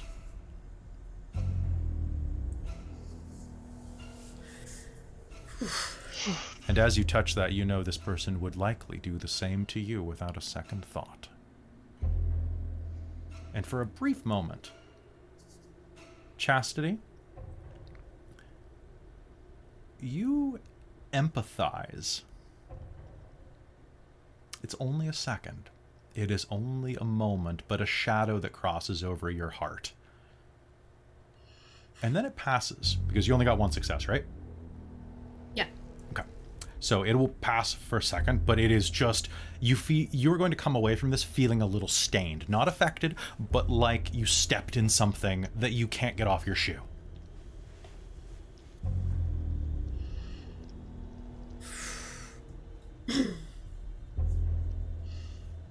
All right. So what are you all doing? Haven't I been able to look at what's on the paper yet? And with that, you are going to manage to pry the lips apart enough to pull out the paper. As you do, you will see that in very gentle handwriting is, R 117. With a colon after the 1. R117.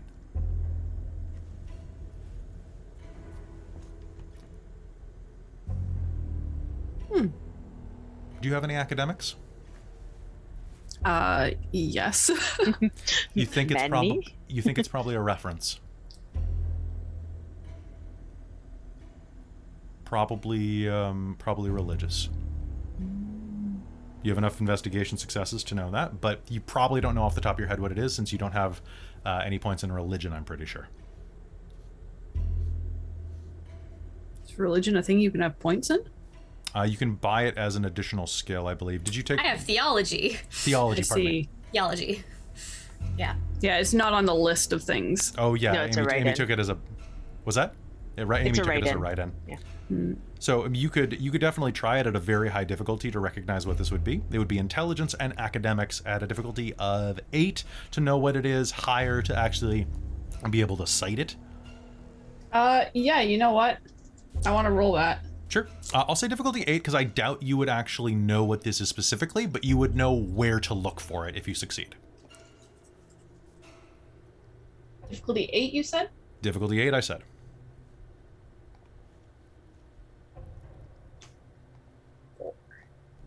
Four. Yeah. This is a passage from Revelation. I doubt that you would have ever paid enough attention to Revelation to know what it is, though. Do any of you know Revelation well? Chastity pulls out her Bible. Okay. You can go ahead and you can look up Revelation 1:18. Or pardon me, 1:17. 1:17? Okay. Yep. You can just Google it right now. Oh, you actually have a Bible on you? I do. It's right here. Which version is it in, though? Yeah, that's a good question. If it's King James, that's probably the one I was intending. Oh. And I want to promise that I wasn't lazy. Revelation was just the best quote for the moment. Yeah, that's fair. I'll just Google it. It'll take me a second to find it otherwise. Yeah, that's not creepy at all. Yeah. No, not creepy at all. Well, let Chastity read it to you.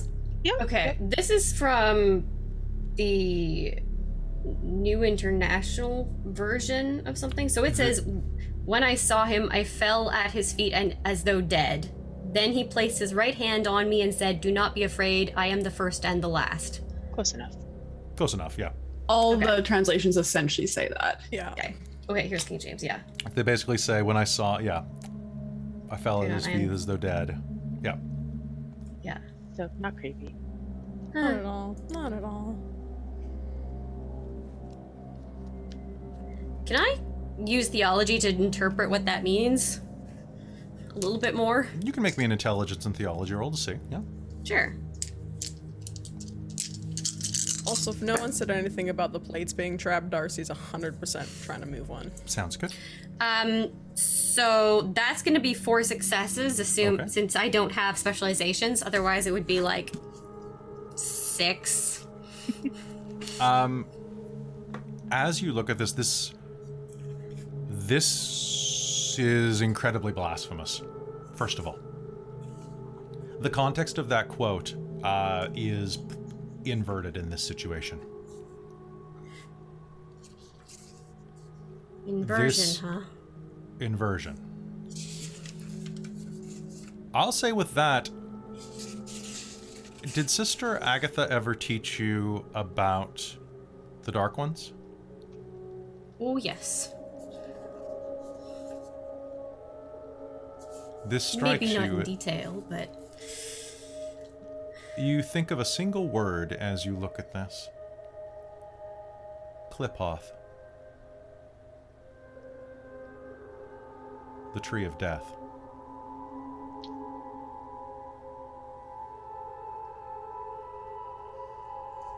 She'll say that.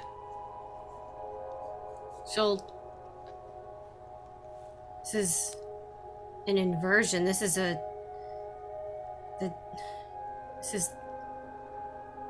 Qlippoth, the Tree of Death.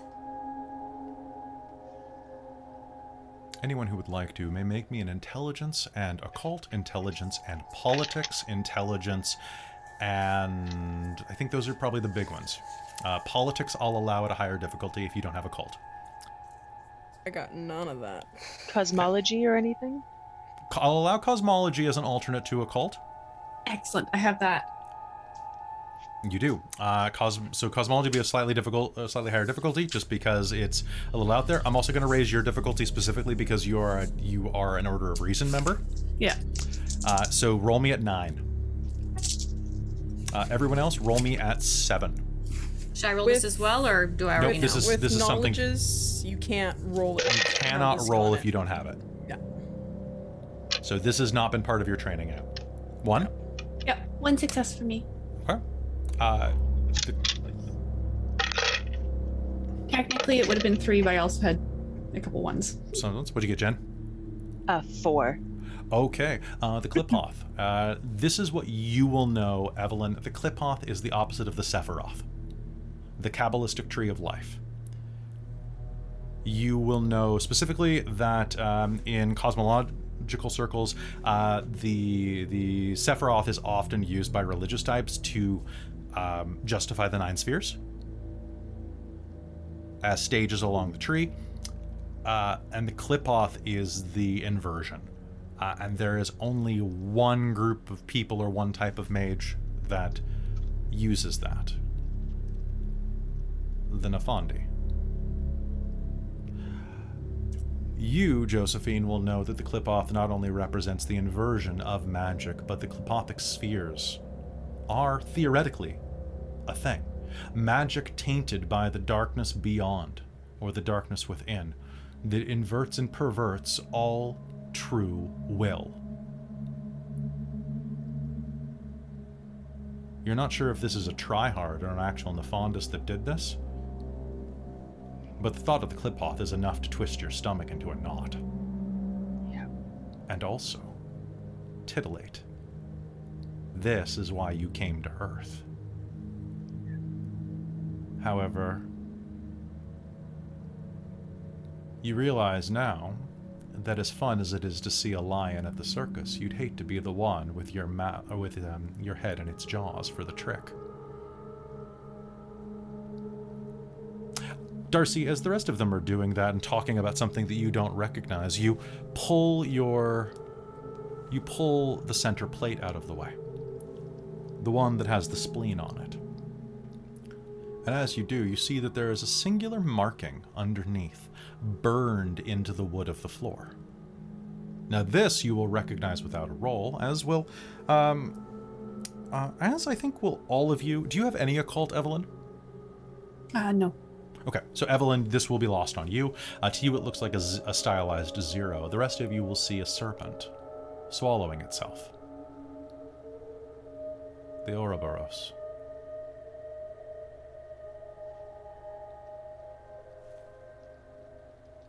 Although it looks different. It's facing the opposite direction as normal. It's counterclockwise versus its normal clockwise. Actually, I believe it's normally counterclockwise. It's hard to tell. It's a snake eating its tail. But it is the opposite direction, which we will say is counterclockwise, because I think the snake is usually on the right. Let me double check this. I mean, the idea of it being counterclockwise would make perfect sense in this situation. Yeah. Yeah, so the snake's head is facing to the... I guess it's clockwise then, because if the snake's mouth is the direction it's headed. So it is consuming itself forward, not backwards. Now, as you're looking at this as well, this pops into your head. If it's using the humor system to represent elements. The classic model has 4 elements. Are you saying any of this out loud? Oh yeah, again, it's just kind of like muttering to, if they're discussing, she'll still be like saying things out loud in case like something that she may not recognize pings in one of their. And Josephine, did you mention the humors and the relevance? Yeah, I would have. Evelyn, you are actually going to have this pop into your head. There aren't just four elements, silly. There's a fifth one, a very important element to you.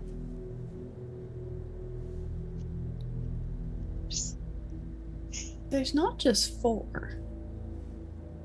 No, there's Essentia as well, quintessence. It's the fifth. Glancing down, you see the tip of the triangle, pointing directly toward the uterine sac, laying on the floor.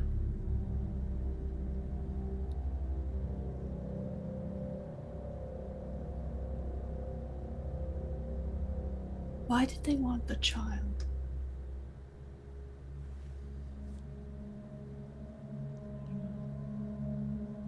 Thing good. And why were they obviously wanted to get our attention? What does this all mean? Nothing good.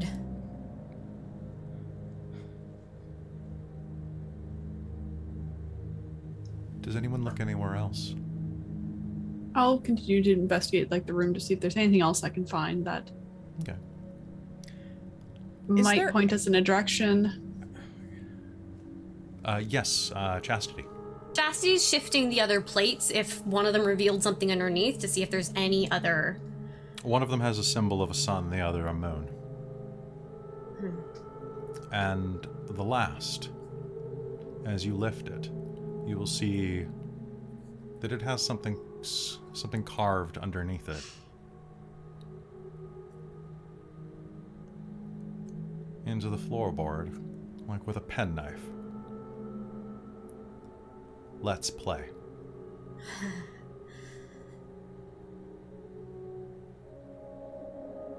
Darcie, is there anything else you're checking the body for?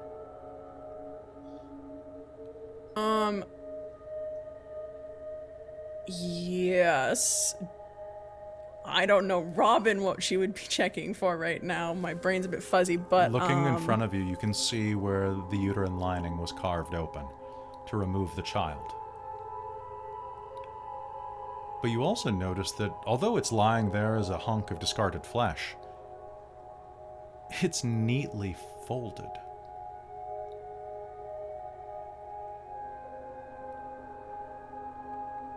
Like a present.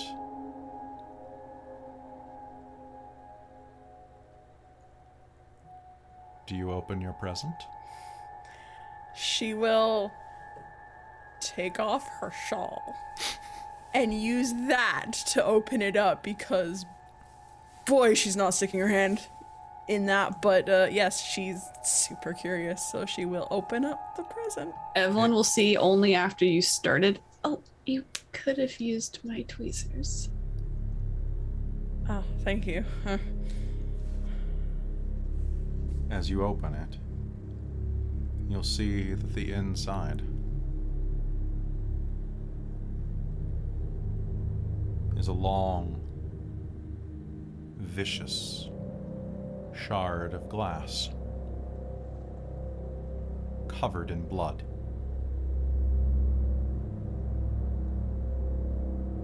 As well as filth.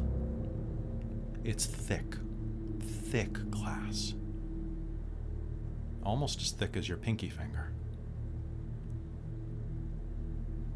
The length of a dagger, and wickedly sharp.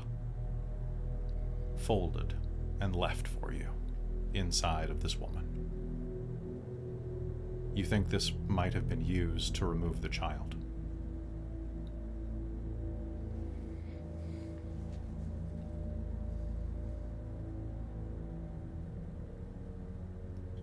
What do you do with it? Do you pull it out? Yeah, she will pull it out. It's about the size of your bladed hand, of the blade of your hand.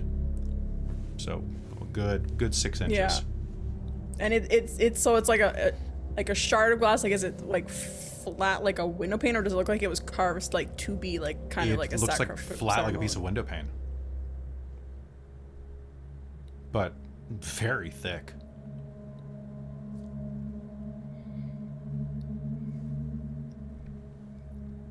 Does anyone want to investigate it? Yeah. Sure. If you'd like, you can roll me investigation or science. I would like to science the shit out of this, please. Okay, please science the shit out of this.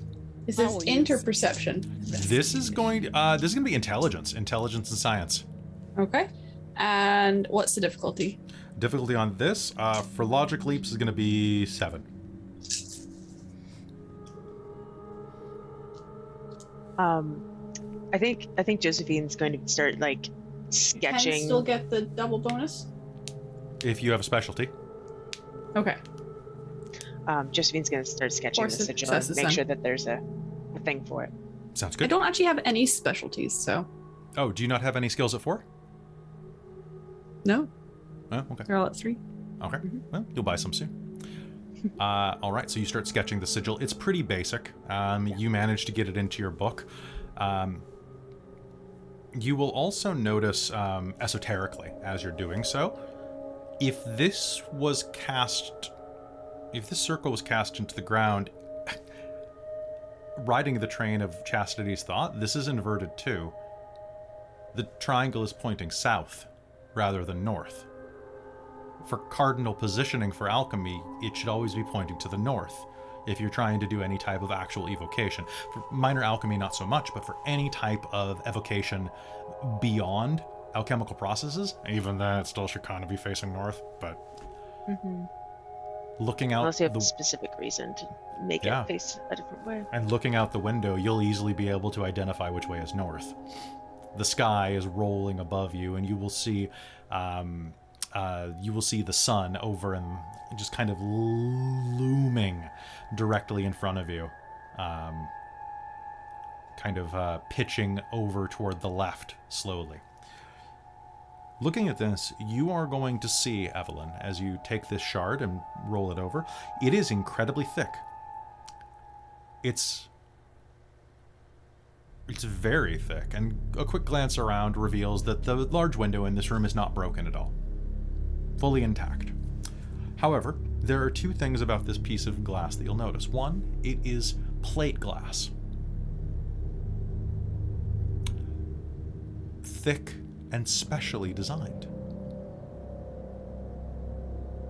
Number 2, there's a residue on it. On one side.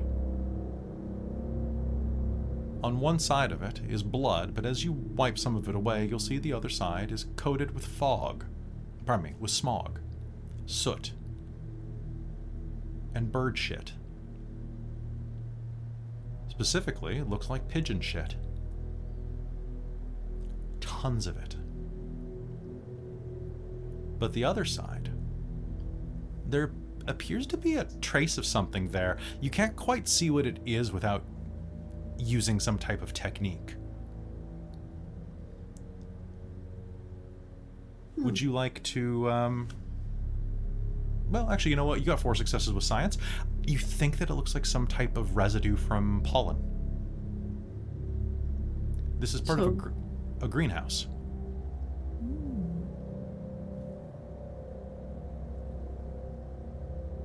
Of course, greenhouses normally...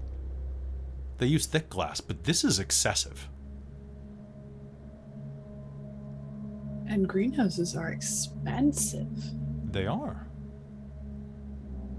Anyone who would like to and is knowledgeable about the local area may make me an intelligence, and you may use politics, you may use you may use streetwise if you are knowledgeable about London. So most. So Evelyn, basically. Evelyn. I actually don't have streetwise. Darcie.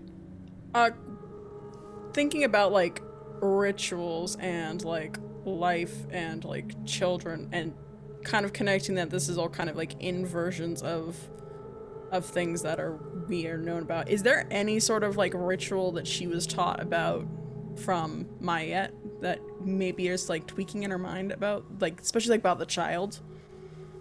Is there anything that would be kind of peeking off in her brain about things that she was taught about? You can make me an intelligence and intelligence and occult, or intelligence and wits roll.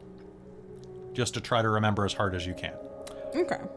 You can still make the roll, Evelyn, even though you don't have streetwise. Okay, so it was intelligence? Intelligence, and it'll be difficulty 7 because you don't have the skill. Josephine, you were going to say something? Yeah, Josephine wants to do something dumb. Please, I love dumb things. I do them several times a day. Oh God, I want to cast Spirit Sight on myself. Okay. You may do so. Okay. Don't bother rolling. Okay. The difficulty here, you know what? Roll. Difficulty is 3.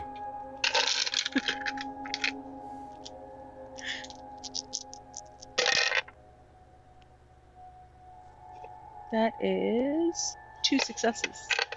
2 successes. All right. So I'll be with you in just a second. Yeah, sure. Evelyn, how'd you do? 1 success. There's actually one place in town that you can think of that is similar to a greenhouse that would have glass this thick. It's about 9 miles to the south. Down in... where is that? They moved it a few years ago at great expense after the exhibition was there. The Crystal Palace.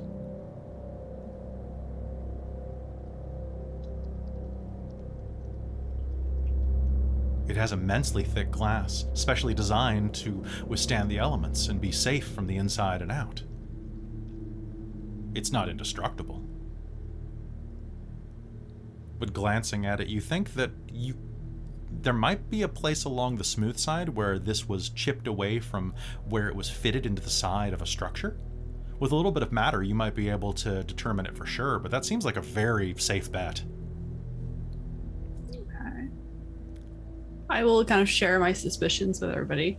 I'll use matter to determine that.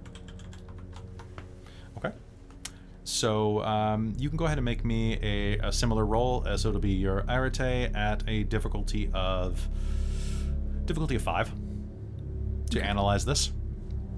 Okay. What was my difficulty, Kelly? Difficulty on that. What'd you roll? Yeah.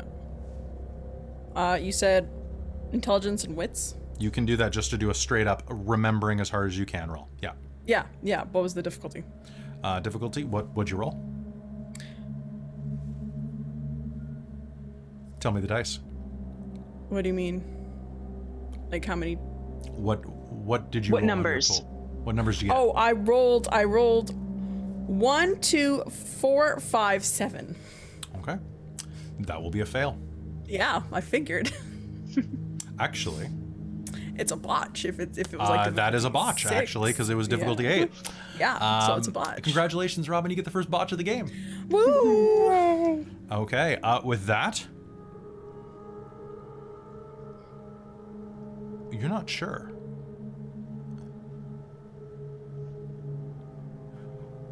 But if anything, if he's taken the baby or they've taken the baby... Actually, you wouldn't imagine this would be a woman. It's going to be a he. He's going to kill it. This is part of a sacrifice for sure. What you think of is veal. Your neighbor raised veal calves for some of the wealthy landowners. They would stake them out and grow them and fatten them up just to that ripe level.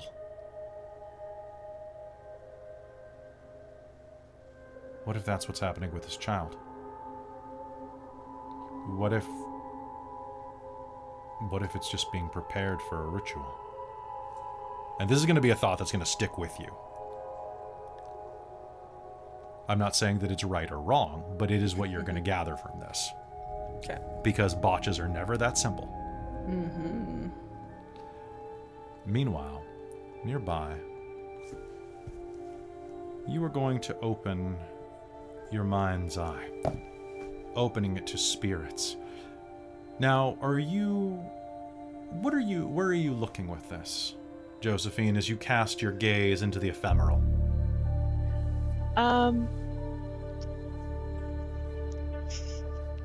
Sorry, my character brain and my real life brain are like, I know, right? At odds. Because this is dumb. It makes sense to Josephine to start looking at the body, and then move out from there. Sounds good.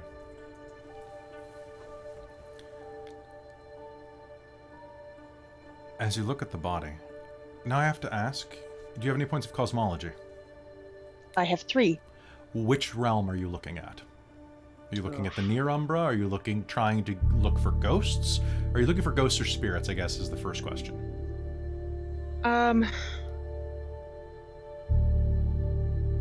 I think actually I'd be looking for spirits, because that would come more naturally than ghosts. And even after last night, I don't necessarily want to meet this ghost. As you cast your eyes into the near umbra, you see this body. It begins to swell, like the horse on the street. Something crawls around inside of it, feeding hungrily. It's segmented like a piece of intestine, a worm, the size of a small child.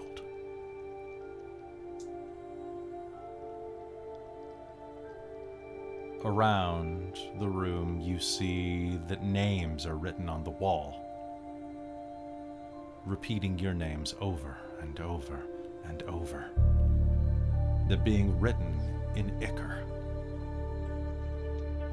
by shadowy creatures, thin like scarecrows.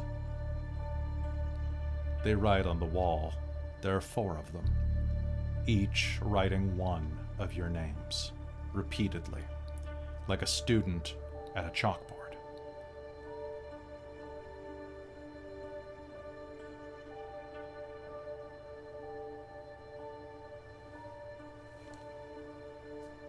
Can I try to interpret this in some way? Sure. I don't think Josephine knows what necessarily she's looking at. Give me an intelligence and cosmology roll. Sure.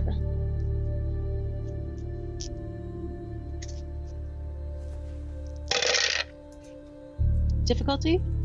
Difficulty of this? We'll say 7. 2. Okay.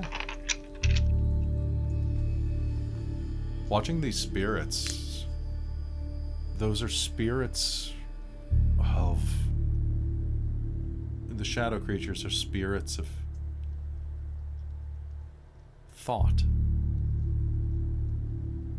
spirits of emotion. No, it's not thought. Sadness. They have the starved, wan look of someone who's been left on a desert isle.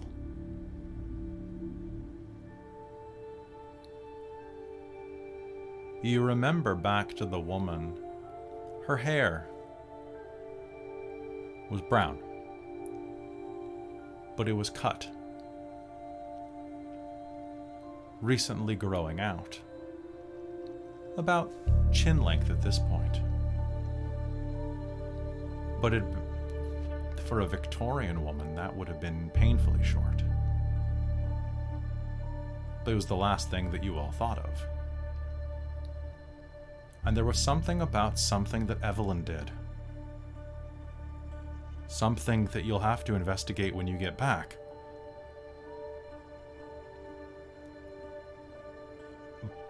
But these creatures look like they live here.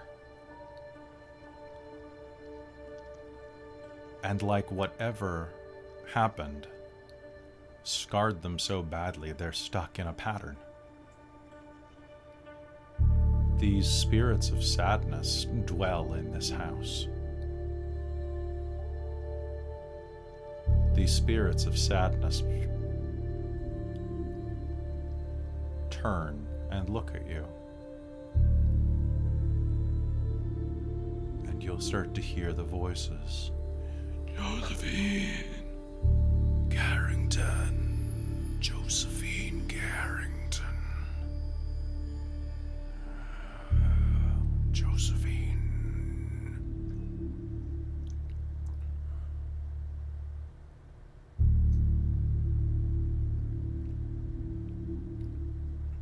Can I look at anything else in the room before I try to get away from this? You may. They start to step toward you, ichor dripping off of their hands like over-bloated fountain pens. What else would you like to look at? Out of anything in the room?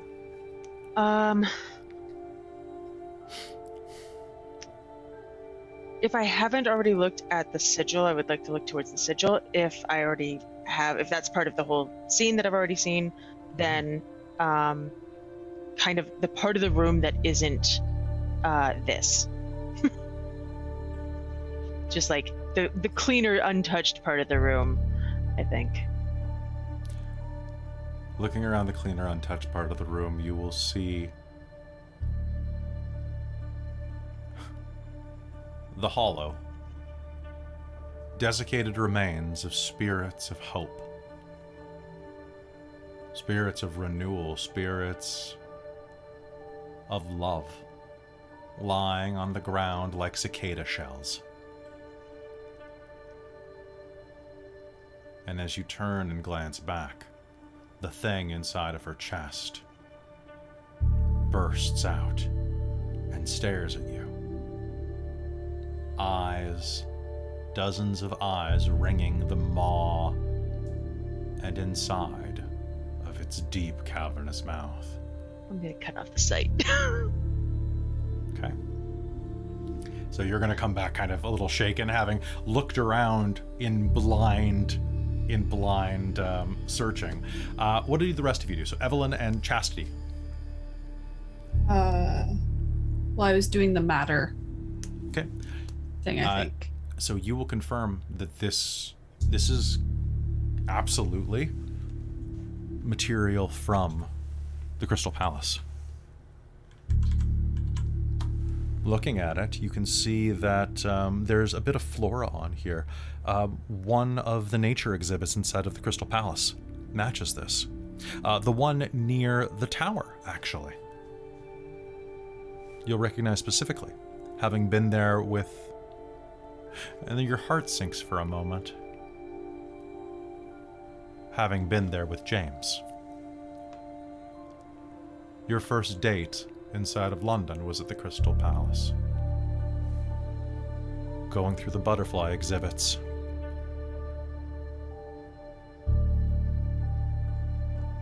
It was lovely.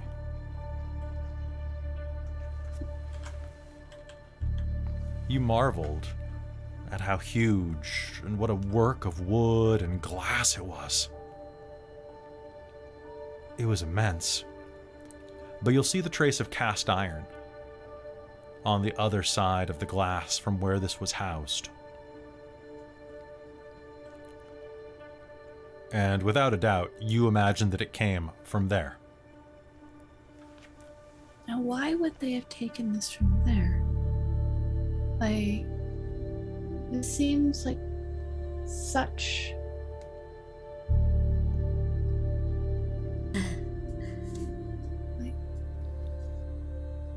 so convoluted to have pried loose a piece of glass from the Crystal Palace to use. Send us somewhere, I'm sure. When a knife would be so much easier. Unless they want us to go there.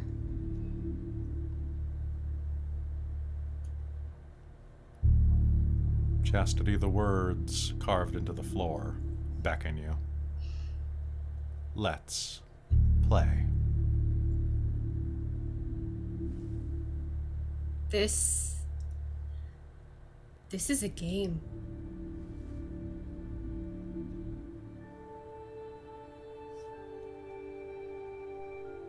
Person is doing this. And they've taken an innocent child and ripped it away from their mother. And I don't think there's anything of that child left.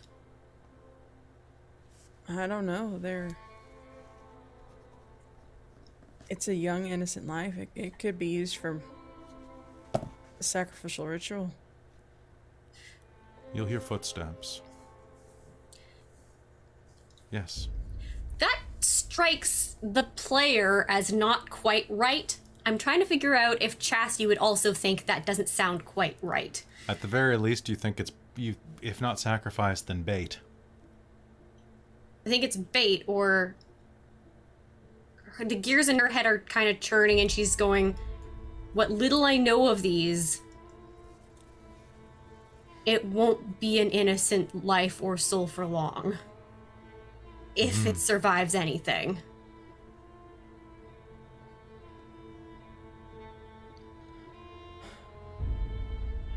Don't know if we have much option. We don't? Well, I guess we should try and figure out the rules quickly. You'll hear footsteps. Before he tries to get our attention again. Approaching from beneath. The sound of heavy footfalls on the stairwell to the attic. Ah. Good. You've arrived, Dinesh says. How is your investigation? He says, across the curtain to you.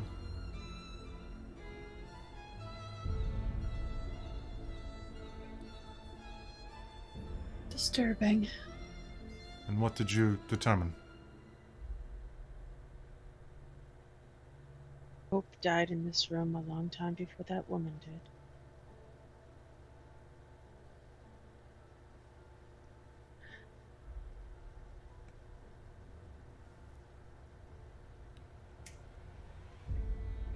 Anything else?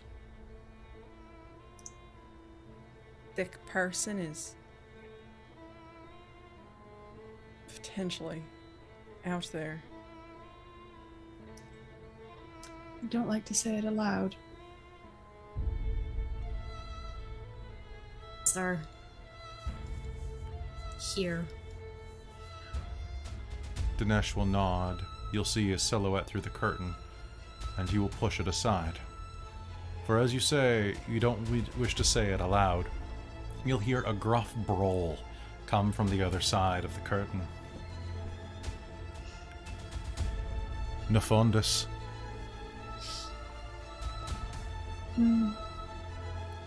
Dinesh pulls the curtain aside and reveals the newcomer. A tall, broad-shouldered man with a dark beard beginning to be salted with grey. He pulls off a hat, brushes some of the hair behind his ear, and pushes forward to look at the scene. He's a handsome man in his late 40s. Scars decorate the sides of his cheek and chin, bisecting the beard. He wears a dark coat, a dark suit, and a red cravat, the only splash of color. We call them Nephandi.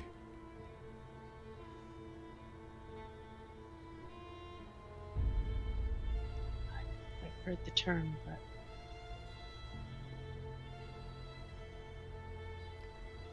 My friends, I'd like to introduce you to Lord Macduff, a hunter of those that dwell in the darkness.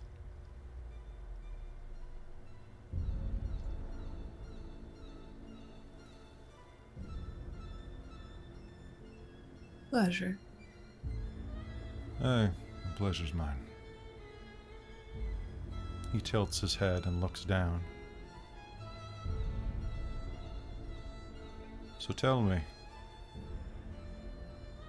have you figured out the rules of the game? And I think that is where we're going to call game tonight. Right. So good. Did you enjoy that? Was that good? So good. Yeah. You see why I was like, this game should be a little shorter, because that scene does. You don't need anything after that for tonight. No. That's good. You need to end after that to feel it, to sit in it. That is when like you're watching the TV show and it does that, and then does the and then cuts to black. Yeah, and then it's done. Yeah. Okay, so folks, that is going to be it for tonight. I want to give everybody 4 experience points. Quick reminder that if you have a bunch of channel points right now, you can drop 12. I think it's 12 round. We've already did it all. We maxed at 3. Oh, did we? Okay, take 7 experience points. That happened at the beginning of the game. First, yeah. As soon as you mentioned it. Yeah. Okay, so take 7 total. Okay.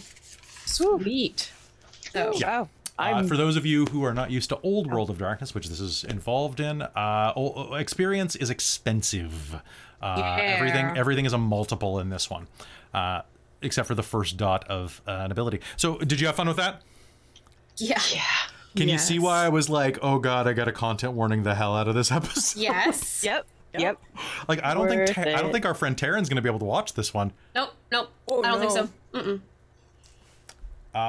Although, to be fair, nothing bad has happened to a child. Well, the mother, but the child is probably fine right now, and the kid didn't get squashed by the horses, so that's good. Yeah, the implication was there. Yeah. The implication. I just want to say, Dag Show, sorry that you got stopped from chatting right away. We hadn't changed our settings from when we got hate rated at the end of Extra Life, so we had put the follower only chat 30-minute thing on to prevent the new follow bot stuff from chatting continually, and we forgot to take it back off. So I've changed that back. Thank you so much for changing that. I feel bad about that. My apologies. We were at the end of our Extra Life charity stream and got hit with like 200 bot followers, and they were spamming all sorts of racial slurs. So I turned it off, and it's just been a few days. So thank you so much for sticking around to... so you're participating. So that was something I didn't realize that the ban was happening until I saw Vancouver by Night posting something about it today. So for those of you who are unaware, on September 1st, there is basically a boycott of Twitch for Don't Go on Twitch Day, I think is what it's going to be called, to boycott Twitch not really doing much about the hate raids.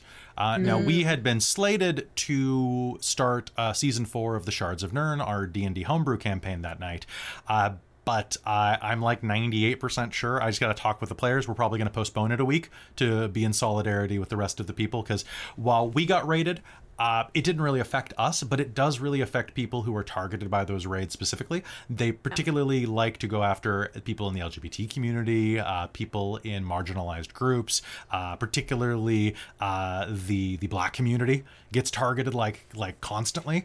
Especially with the slurs they use, and we're not about that. We're here to support fellow streamers, so I'm pretty sure we're not going to do anything that night. So sorry about that. If you were waiting for that game, I'll just make it better. I've been seeing the hashtag Twitch Do Better is trending a lot recently. Yeah. Yeah, it is. So I didn't know about that. I'm glad I do now. So sorry that Shards and Urn's probably going to be pushed back a week.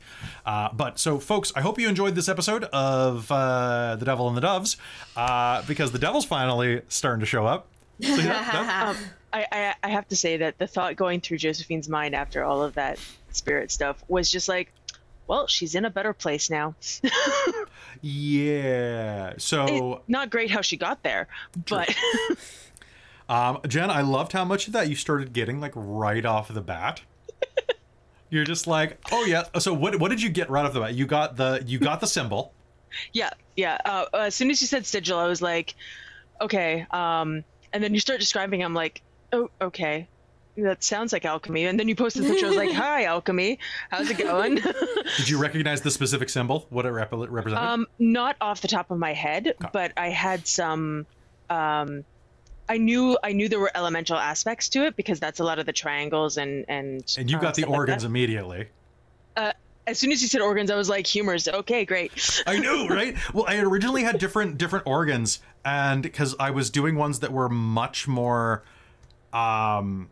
specific to the elements, in that you would kind of, as you would see them. I don't think of water when I think of a brain, but the humor systems you do. So it was either going to be the lungs or the brain, and I'm like, you know what? It's easier to get the lungs out if I'm already in there.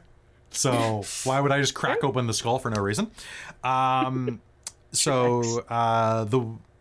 womb was going to be the earth element, but I was like, no, I'm going to use humors because it's the era, and I never get to bring up humors because they're so dumb. It's true, yeah. So the other thing that I forgot to mention as you were going there is that, yes, her hair was cut a bit short. And had you cut the stitching on her mouth, you would see that most of her teeth were gone. And had been removed by, looks like, a professional, which in this day and age meant that she was probably selling them for dentures. Yeah. And probably sold her hair and then had it grow out a bit once the baby was showing. So that was kind of there. It was very gross episode. I apologize. It's the Victorian era, and this, you know, infernalism mixed together create awful stuff. But yeah, no, the moment you start describing her and the looseness of skin, I was like, oh shit, she was pregnant. We immediately that happened. I'm like, oh, immediately I was like, oh. Well, and I wanted it to thematically link in with like your four women going into this story. What do you represent in Victorian society? That your factories, right? Yeah. So the trying pregnancy and that in allows you to, can you see I'm dealing with the roundabout, dealing with toxic masculinity of the era just in the really worst way possible? I also liked the imagery just because it was reminding me very heavily of that image of the youngest Whitechapel murder. See, and you've looked into those more closely than I have even, which is impressive. You posted, when we were on break, you posted where you found a bunch of images from it. Feel free to share that with the chat with a disclaimer. Well, it wasn't so much images as it was a short article on Jack the Ripper. Let me just find... Thank you, Monkey Soda. Copy the link. Oh, and thank you. Which, having looked at a few articles on the site, historics-uk.com, actually seems like they're fairly short, bite-sized chunks of information on a topic, but they seem to do a fairly good job of covering the main part. So it looks like they're actually one of the kind of historical societies of the Historic Society in the UK. Interesting. Which is well-funded, or fairly well-funded in some areas, and actually fairly good at providing lots of information that is well researched. That's really cool. So the image of the last, I believe it was at least the youngest Whitechapel murder, because the majority of them were in their 40s and the youngest was like 25, I think. Fair. That's what I read. All right. But, so the image is at the bottom. And some did research you for next game? Did you four enjoy the awful murder investigation? Yes. I'm just enjoying that the Nephandi are involved. Already, huh? I specifically asked for Nephandi. So, you kind of specifically asked for them, and you don't want Marauders in the Victorian era. They're a bit silly. Yeah, and Marauders are a much better modern age antagonist because magic is so, reality is so, and consensus is just so like, it's just, Marauders go against everything that is, and it makes you get more paradox, which is just super rough. Yeah. Whereas now it's like, oh yeah, they just have their own bubble of reality, and it's like, meh. Well, I was reading more of the Victorian age book, and quiet, so magical madness, is a recent phenomenon to them. Like, they're not used to it. So so this will come out shortly, but there's a section of the book right here where they're talking about how, with following Whitechapel, there were a string of murders that were hidden from the public, and a couple, like there was a Chakravanti who was blamed for it, one of the Euthanatoi. And they probably would have done something about her had she not been one of the murders. As in they were about to pin it on her and then she got killed. Okay. And this is what you're walking into right now, is the aftermath of that. But that's for another day. And Monkey Soda loves you, Josephine. So yeah. Chastity was so tempted to try and look back in time as much as she could, but she's just like, I'm not going to do that. I prepped for it. I always do. Always prep for it. She specifically chose not to because she stares at what happened here and she doesn't want to witness how it happened. Exactly right. Seeing the result was good enough. Yeah. So, folks, I'm going to call it here for the night. Thank you so much for tuning in to this episode of Mage the Ascension. We will be back next Saturday night for Chapter 4 to have its own lengthy name. If you like what we do here, be sure to give us a follow if you're not already following us, or a sub if you're over on YouTube. If you want to support the channel, you can give us subscriptions here on Twitch, or better yet, if you want to make sure more of your money makes it to the channel, you can go to patreon.com/dorktales and support the channel directly that way. You can also watch all of our videos multiple times, multiple times, buy merch on TeePublic or Redbubble, and you can also find us on podcast, where I promise more podcasts are being uploaded. Apparently, we're number 58 in the games category in the UK right now. I got an email about that. Exciting. So, which is great because I haven't updated in about 3 weeks. Yeah, so like on the list of games, we're number 58. So we run here on Dork Tales about 3 to 4 times a week right now, which is a sane level. You can catch us on Monday night for Call of Cthulhu, which is a brand new game that we're running. And then I guess our next game is going to be Mage. So Monday or Mage. And then we're getting back into our regular routine with some of our games returning have been on holiday with us.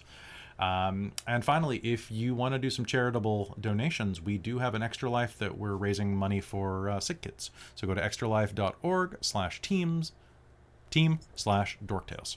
And you can donate to your favorite people, or you can hang on to your pennies and, donate in November for our big day. It's going to be great. No Man is rating us. Hello, No Man. Good to see you. Oh, hello. I am No Man. All right, so folks, that is actually going to be it for this game. Thank you so much, and we will see you next time. Good night, everybody. Mage the Ascension, the Victorian Age, Book 1, The Devil and the Doves, is a Dork Tales production. It stars Christine Rattray as Dr. Evelyn Taylor, Amy Godfrey as Chastity Prudence Goodwin, Jen Peters as Josephine Carrington Bonnie Tharsis, and Robin Holford as Darcie Harkness. Its storyteller is Kelly Clark. For a full list of music used in this episode, please check the show notes below. This episode also used music and sound effects from tabletopaudio.com. Tabletop Audio is one of the best resources that a role player can have. It has ambient sound effects, 10-minute loops, and plenty of things to bring additional ambience to your role-playing experience. We're not sponsored by them, we just love them. Go visit them today and support them if you can.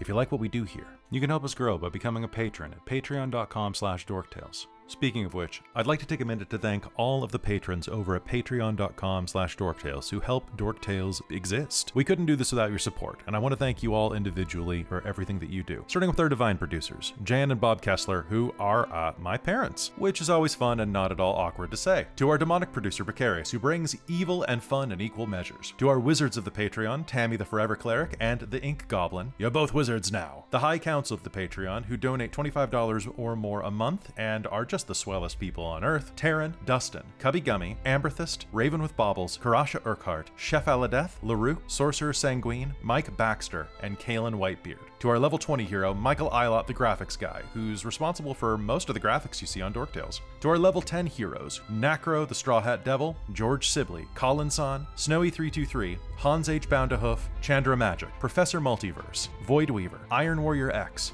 Draconis Majeres, Dodger Lakers Fan, Jamal Cheatham, Spork Saber, Renee Hayes, Raven of Arlix, Craig Hallstrom, Darcy Gibbs, and Custom Blink. Thank you so much.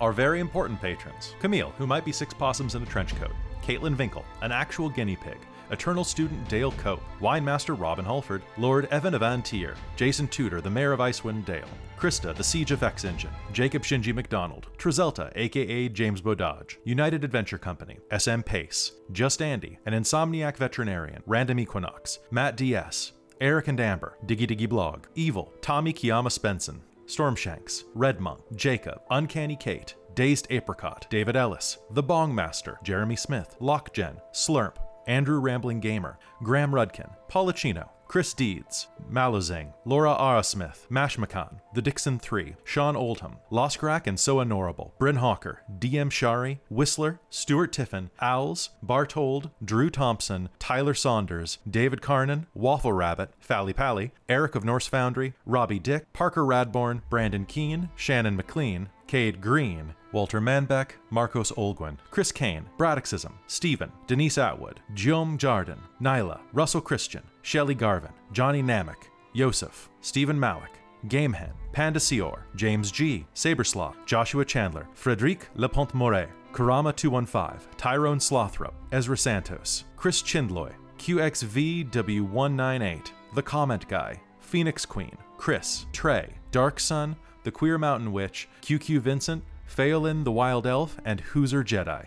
And of course to our Dork Squad, Jen Peters, Daniel, Brent Stewart, CTSRTY, Hayliz, Zach Rules, Ava Hernandez, Jacob Embry, Catherine Petricelli, Heavy Metal and Tea, Kathleen Halperin, Judith Steen, Orion the Scot, Erica Lena, Kayla Haynes, Oni Yuri, Stephen Pearson, Peppermint, Denise Dory, Isaac Griffin Onan, Hunter, and Robert Leach. Hey, thank you so much for supporting us. Honestly, Dork Tales exists because of the support that you bring to us on Patreon. If you want to be like them and help support the channel directly, help keep the lights on, and help keep food on the table of this full-time gig, please go to patreon.com/dorktales. By joining, you'll get a ton of additional perks, such as an additional 5 to 6 games a month, on top of additional posts, a behind-the-scenes podcast, and more. Thanks so much for everything. And hey, if you want to just spend some time with us, join the Discord. It's free for everybody, and we love having a wonderful and thriving community. Thank you so much for listening, and we'll see you in the next episode.